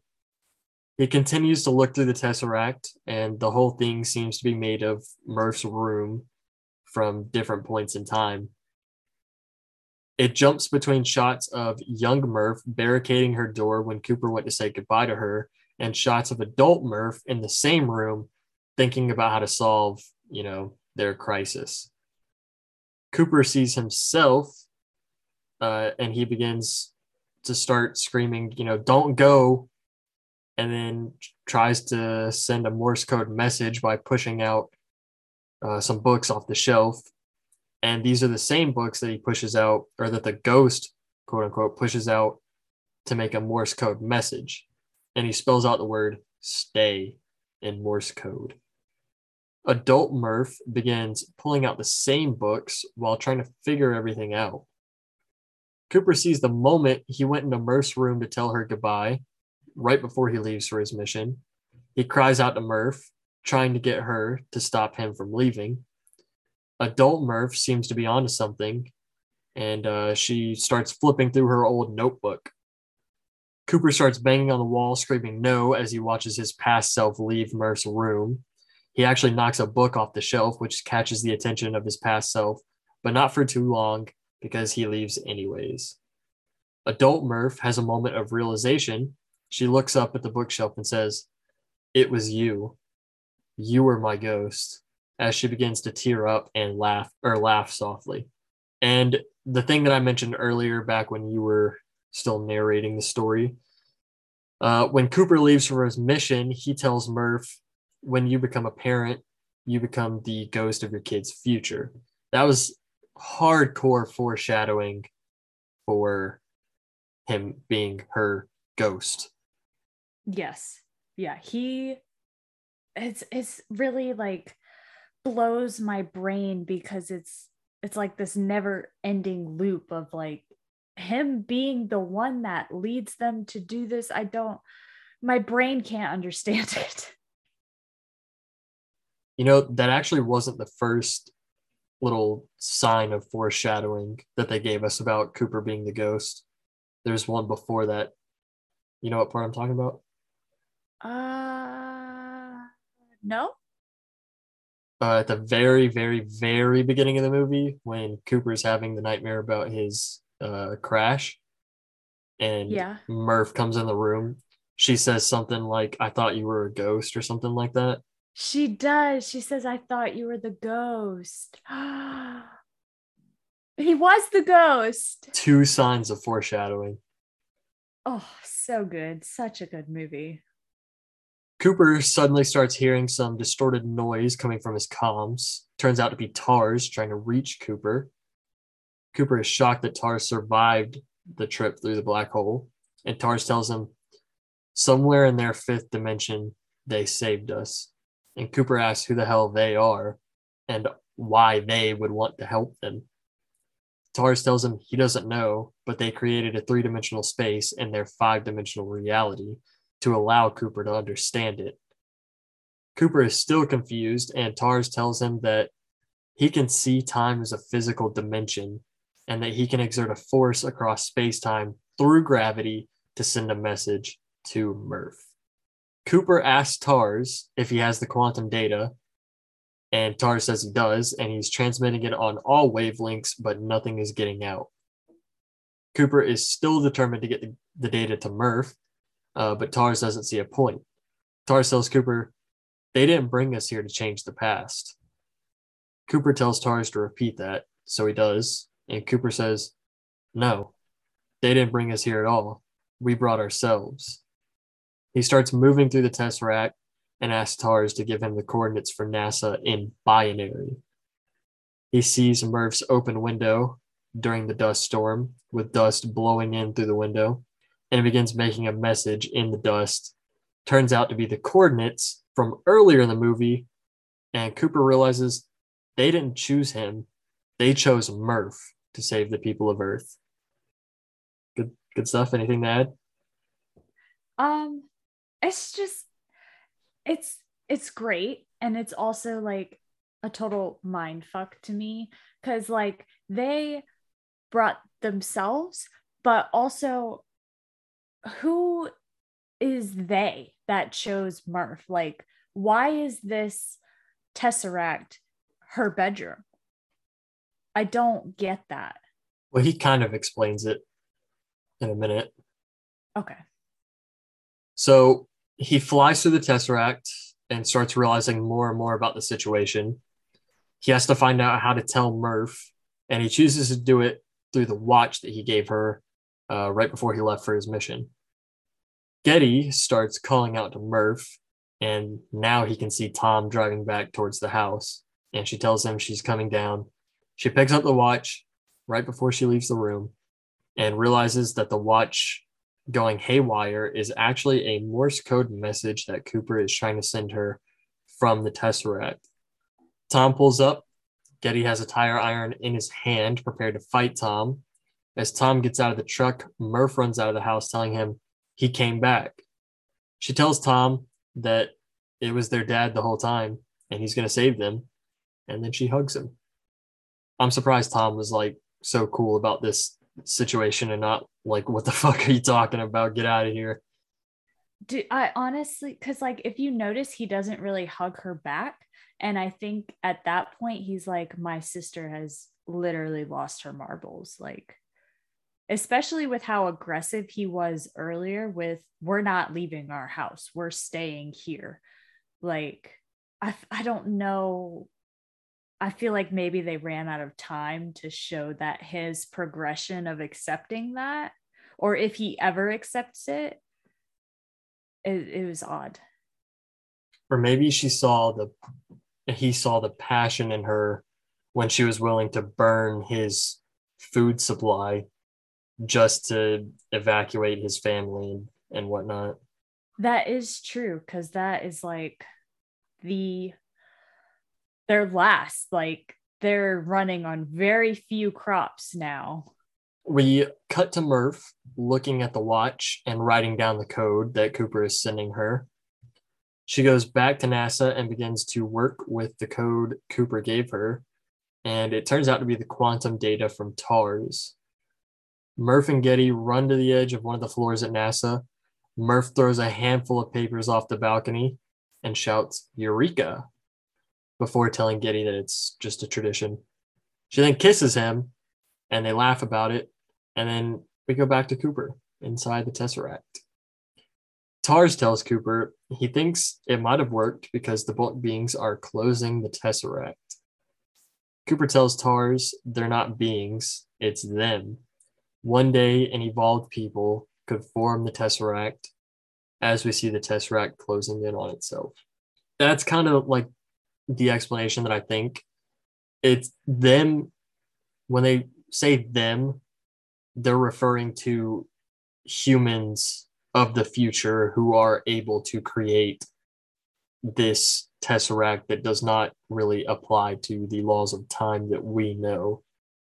Why they chose Murph, it's it's a weird thing to grasp but like they're people they're the people of the future right? They already know that murph cooper was the one who kind of solved the crisis and figured out how to save everybody.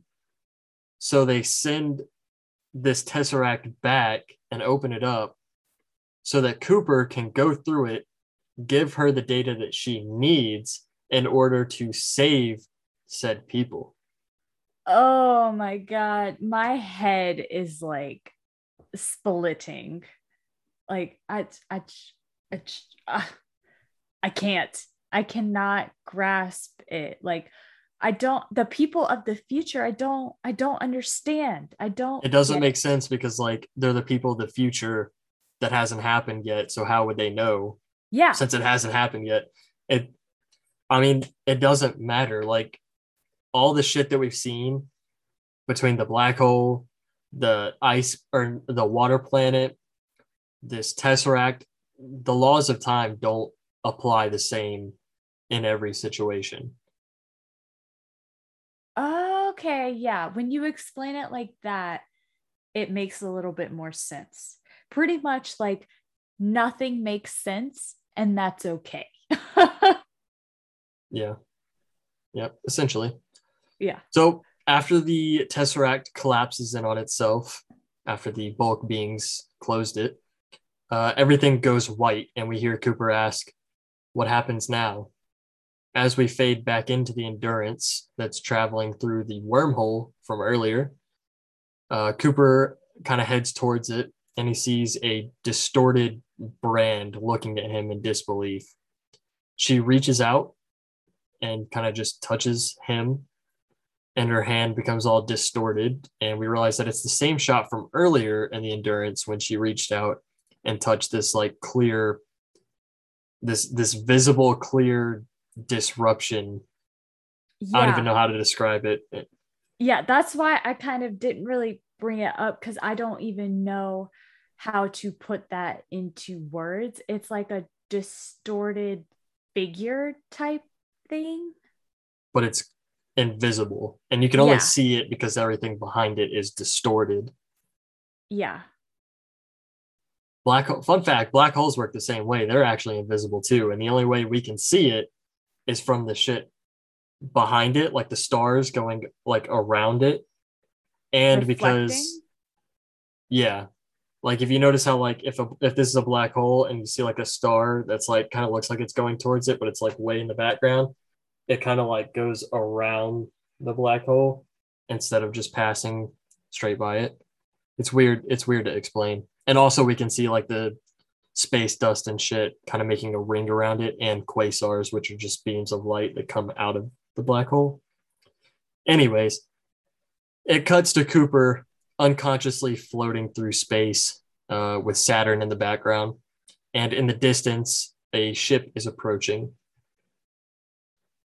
Cooper then wakes up in a hospital bed, and the doctor tells him to take it slow because despite looking the same age when he left, he's actually 124 years old. Cooper gets up, looks out the window, and sees people playing baseball in a field nearby.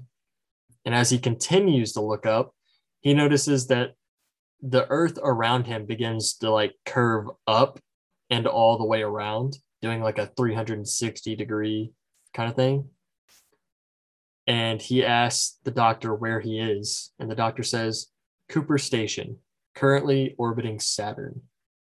Cooper repeats, Cooper Station, nice of you to name it after me. The nurse in the background giggles, and Cooper asks why, and the doctor tells him that it's not named after him, it's named after Murph. Cooper asks if she's still alive, and the doctor tells him she'll be here in a couple weeks. She's far too old to transfer between stations, but as soon as she found out that he'd been found, she's doing it anyways. I thought it's hilarious that, like, the doctor tells him, he's like, well, you know, Murph, like, she's she's not going to do what anybody tells her to do. She's going to do what she wants to do, which eh, I like. And I like that she is like the head honcho of all of this because she is the one that figured it out. So she deserves to be the head honcho. Yep. And just for visual aid, Cooper Station looks like this really long tunnel that has like grass fields and buildings that go all the way around the tunnel. So it's it's kind of like I don't even know how to describe it beyond that. It's just a long tunnel that the land goes 360 degrees around. Yeah, it's like you can't even describe it without visuals. It's insane. And if you're wondering how that works, they're on a fucking space station orbiting Saturn. I'm sure that gravity over there probably doesn't work the same as it does on Earth, so they're able to build shit upside down in the tunnel. That's and that's he sent her the data from the Tesseract, which was that parallel dimension of like everything everywhere. So she used that data to create that station. Yeah, exactly. Yeah.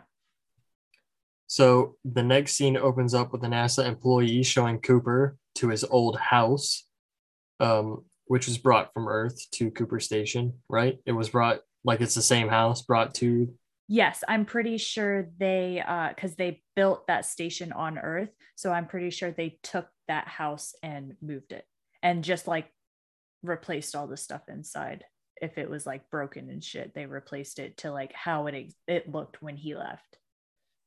Right. That's how I took it too. Um, and they've they've turned the, his old house into a little miniature museum.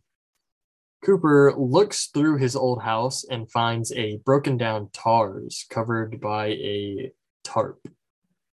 Uh, we cut to Cooper sitting at the kitchen table at night working on TARS. Cooper sets the honesty setting to 95%, which is 5% higher than it was before, and the humor setting to 75, which is 5% higher than he set it originally, right? I Did, didn't he set it to 70? okay, so originally I believe TARS was sent to like 90, no, 80 something percent humor. And then like as he's like like when he first meets TARS, it's like 80% humor and he's like, okay, knock it down a little bit, knock it down a little bit. And then he sets it when he's putting him back together, he sets it to 75. TARS makes a joke being like um initiating self-destruct in three two and cooper's like okay 65% and then he tries to tell a knock knock joke and he's like you want 55 Yep, I had all that written down. Oh my bad Um, nope, thanks. Thanks for covering it. You saved me a solid line here. Somebody needs to turn your humor setting down to 60%. oh, wait. somebody There needs to turn yours up because you're suck Good one. Later, Cooper is sitting on his front porch drinking a beer, and Tars walks up and asks if this is what it was really like. Cooper tells him it was never this clean and that he doesn't care much for pretending that they're back where they started. He wants to know where they are and where they're going. After some time, Cooper goes to the hospital where he's greeted by an employee who tells him the family's all in there. Cooper walks into this room and finds it full of people all standing around a bed where a very old Murph is lying down. He walks up to Murph, tells her that it was him all along. He was her ghost. She tells him she knows, but no one ever believed her. And she shows him that she's still wearing the watch that he gave her when she was a kid right before he left. She tells him she knew he'd come back because of the promise he made her so long ago. And she also tells him that no parent should have to watch their child die. She has her kids here now, and she tells Cooper to go find Brand. Was this underwhelming to you?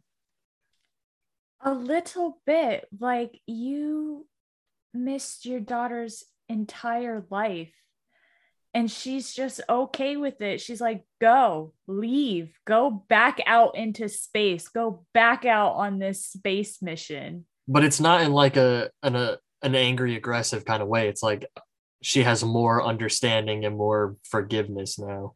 yes yes it's just like you just got him back don't you want to spend your last remaining days with him but i understand where she's coming from because brand is out there alone who knows if she's dead who knows Yeah. Um, they said that Edmund died somehow. They didn't ever really go into it, but she's out there yeah by herself. So we see Brand on her planet while a, a voiceover of Murph says she's out there setting up camp alone in a strange galaxy. Back at NASA, we see an employee closing down a hangar for the night. As he passes by, Tars slowly rises up behind him and flips a switch, letting Cooper in. Cooper is wearing a spacesuit, waiting for the door to open. Cooper and Tars get in one of the ships as we hear Murph's voiceover continue. But maybe right now she's settling in for the long nap by the light of a new sun. Cooper and Tars prepare to take off into space. We jump to a shot of Brand taking off her helmet on her planet. Uh, back at NASA, the same employee walks back through the hangar again and sees that one of the ships is now missing. As we go back to Brand, walking to her camp, while Murph's voiceover says, In our new home. Interstellar. um, okay, so basically, she makes it to Edmund's planet, right? The one that she wanted to go to in the first place. Right after Miller's, she wanted to go. No, she wanted to go to Edmund's before Miller's. Okay. They all told her no because it was the least promising. All right. She makes it to Edmund's, takes off her helmet out of her compound, which means there is oxygen on this planet. We can breathe without a helmet. It looks like there's agriculture there, so we can plant things. I'm sure there's probably water there. And you see like this whole compound of like lights and stuff. So Edmund died somehow, but is somebody else there too? Because there's all this other stuff, unless she was the one that set that up. I don't know. But basically, if he listened to her in the first place, none of this shit would have happened. They would have found the world that they would be inhabiting. Right? Well, that well, that is a fair point. Had they just done that in the first place, this movie would have been very different and a lot shorter. It would have. It would have. But it's just crazy to think about like, damn, she was right in the very beginning. And I think because she says something about, yes, she was in love with Edmund, and yes, see the chance of seeing him again excited her. So that's why she wanted to go to this planet. And like, maybe we should trust love. And then Cooper comes to that realization while he's in the Tesseract explaining TARS uh, about Murphy and everything he knows that Murphy's going to get it because of love. So, is the overall lesson of this movie to follow your heart? I I don't know. That's a Christopher Nolan question. I feel like it is because if they had followed Brand because she was following her heart, they would have found the world that would be the new Earth. And Cooper followed his heart to Murph, which caused them to be able to save the human race on this planet. On the space station, not the planet, the space station that Murph built. So I feel like that was like the underlying lesson of this movie. I could see that. I could see it. Yeah. I wish they would have made another movie because I would have loved to see his uh, journey to finding Brand. I don't think they should have. I think it's fine the way it is. Really? Yeah. If you make a second one, you just take the the risk of ruining it as a whole. I could see that, but I would have loved to see um him finding Brand and them getting everybody back to this planet and setting up the new. But you don't need that. You don't need that. Yeah, you're, you don't need you're that. you what you want is two plus two equals four. What they gave us was two plus two, but we all know two plus two equals four. Yeah. So there's no point in making a second one. I understand that, but I still would have liked to see it. And I, I'm sorry, I'm a hopeless romantic, so I would have loved to see Cooper and Brand get together. I would have loved to see that officially. Do you really have to see it though, or can you just imagine it? I can imagine it. I'm just saying I would like to see it. Well, too bad. Christopher Nolan's not making a second one. well, he should. He's not gonna. It was good enough on its own. Okay. I have two facts and a question. Okay. First fact Christopher Nolan did not use CGI for the cornfields. He actually planted 500 acres of corn for this movie.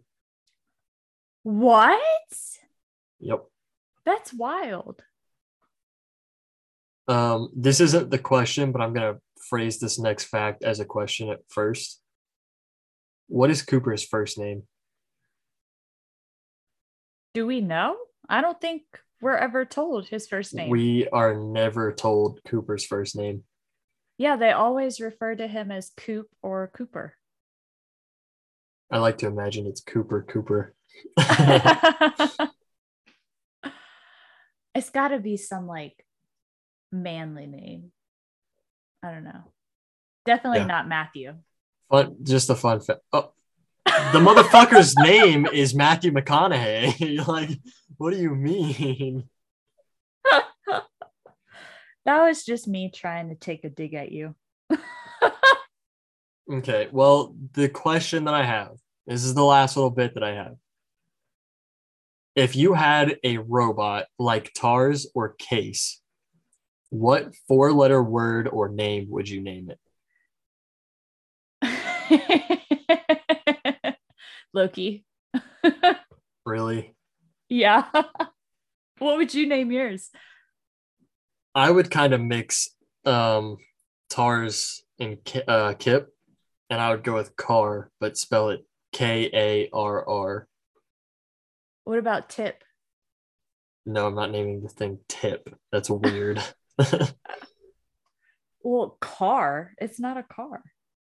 I'm not spelling it C A R. I'm spelling it K A R R. Okay. It's better than Loki. No, it's not.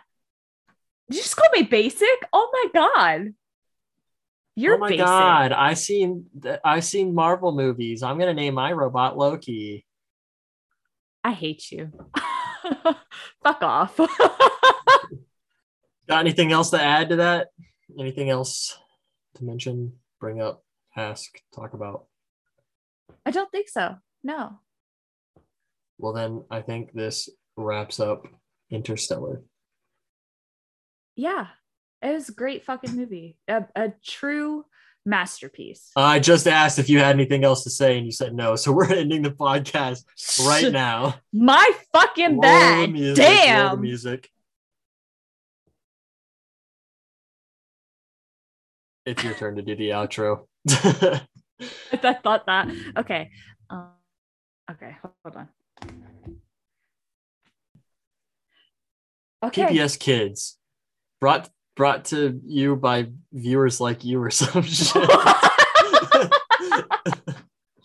I forget how that thing goes. PBS kids. I don't I don't remember how it goes either. Um anyway, that's Interstellar. Uh thanks for listening to this very long bumpy recording cuz wow, we went off the rails there quite a bit. Um you can follow us on Twitter and Instagram at Variant Vendetta and find us on any podcast platform. Thanks, Thanks for, for listening. listening. Also, don't forget to add us on Twitter about your favorite conspiracy theory that you actually believe. Yes, we really want to know that. Yes. Okay, bye. Bye.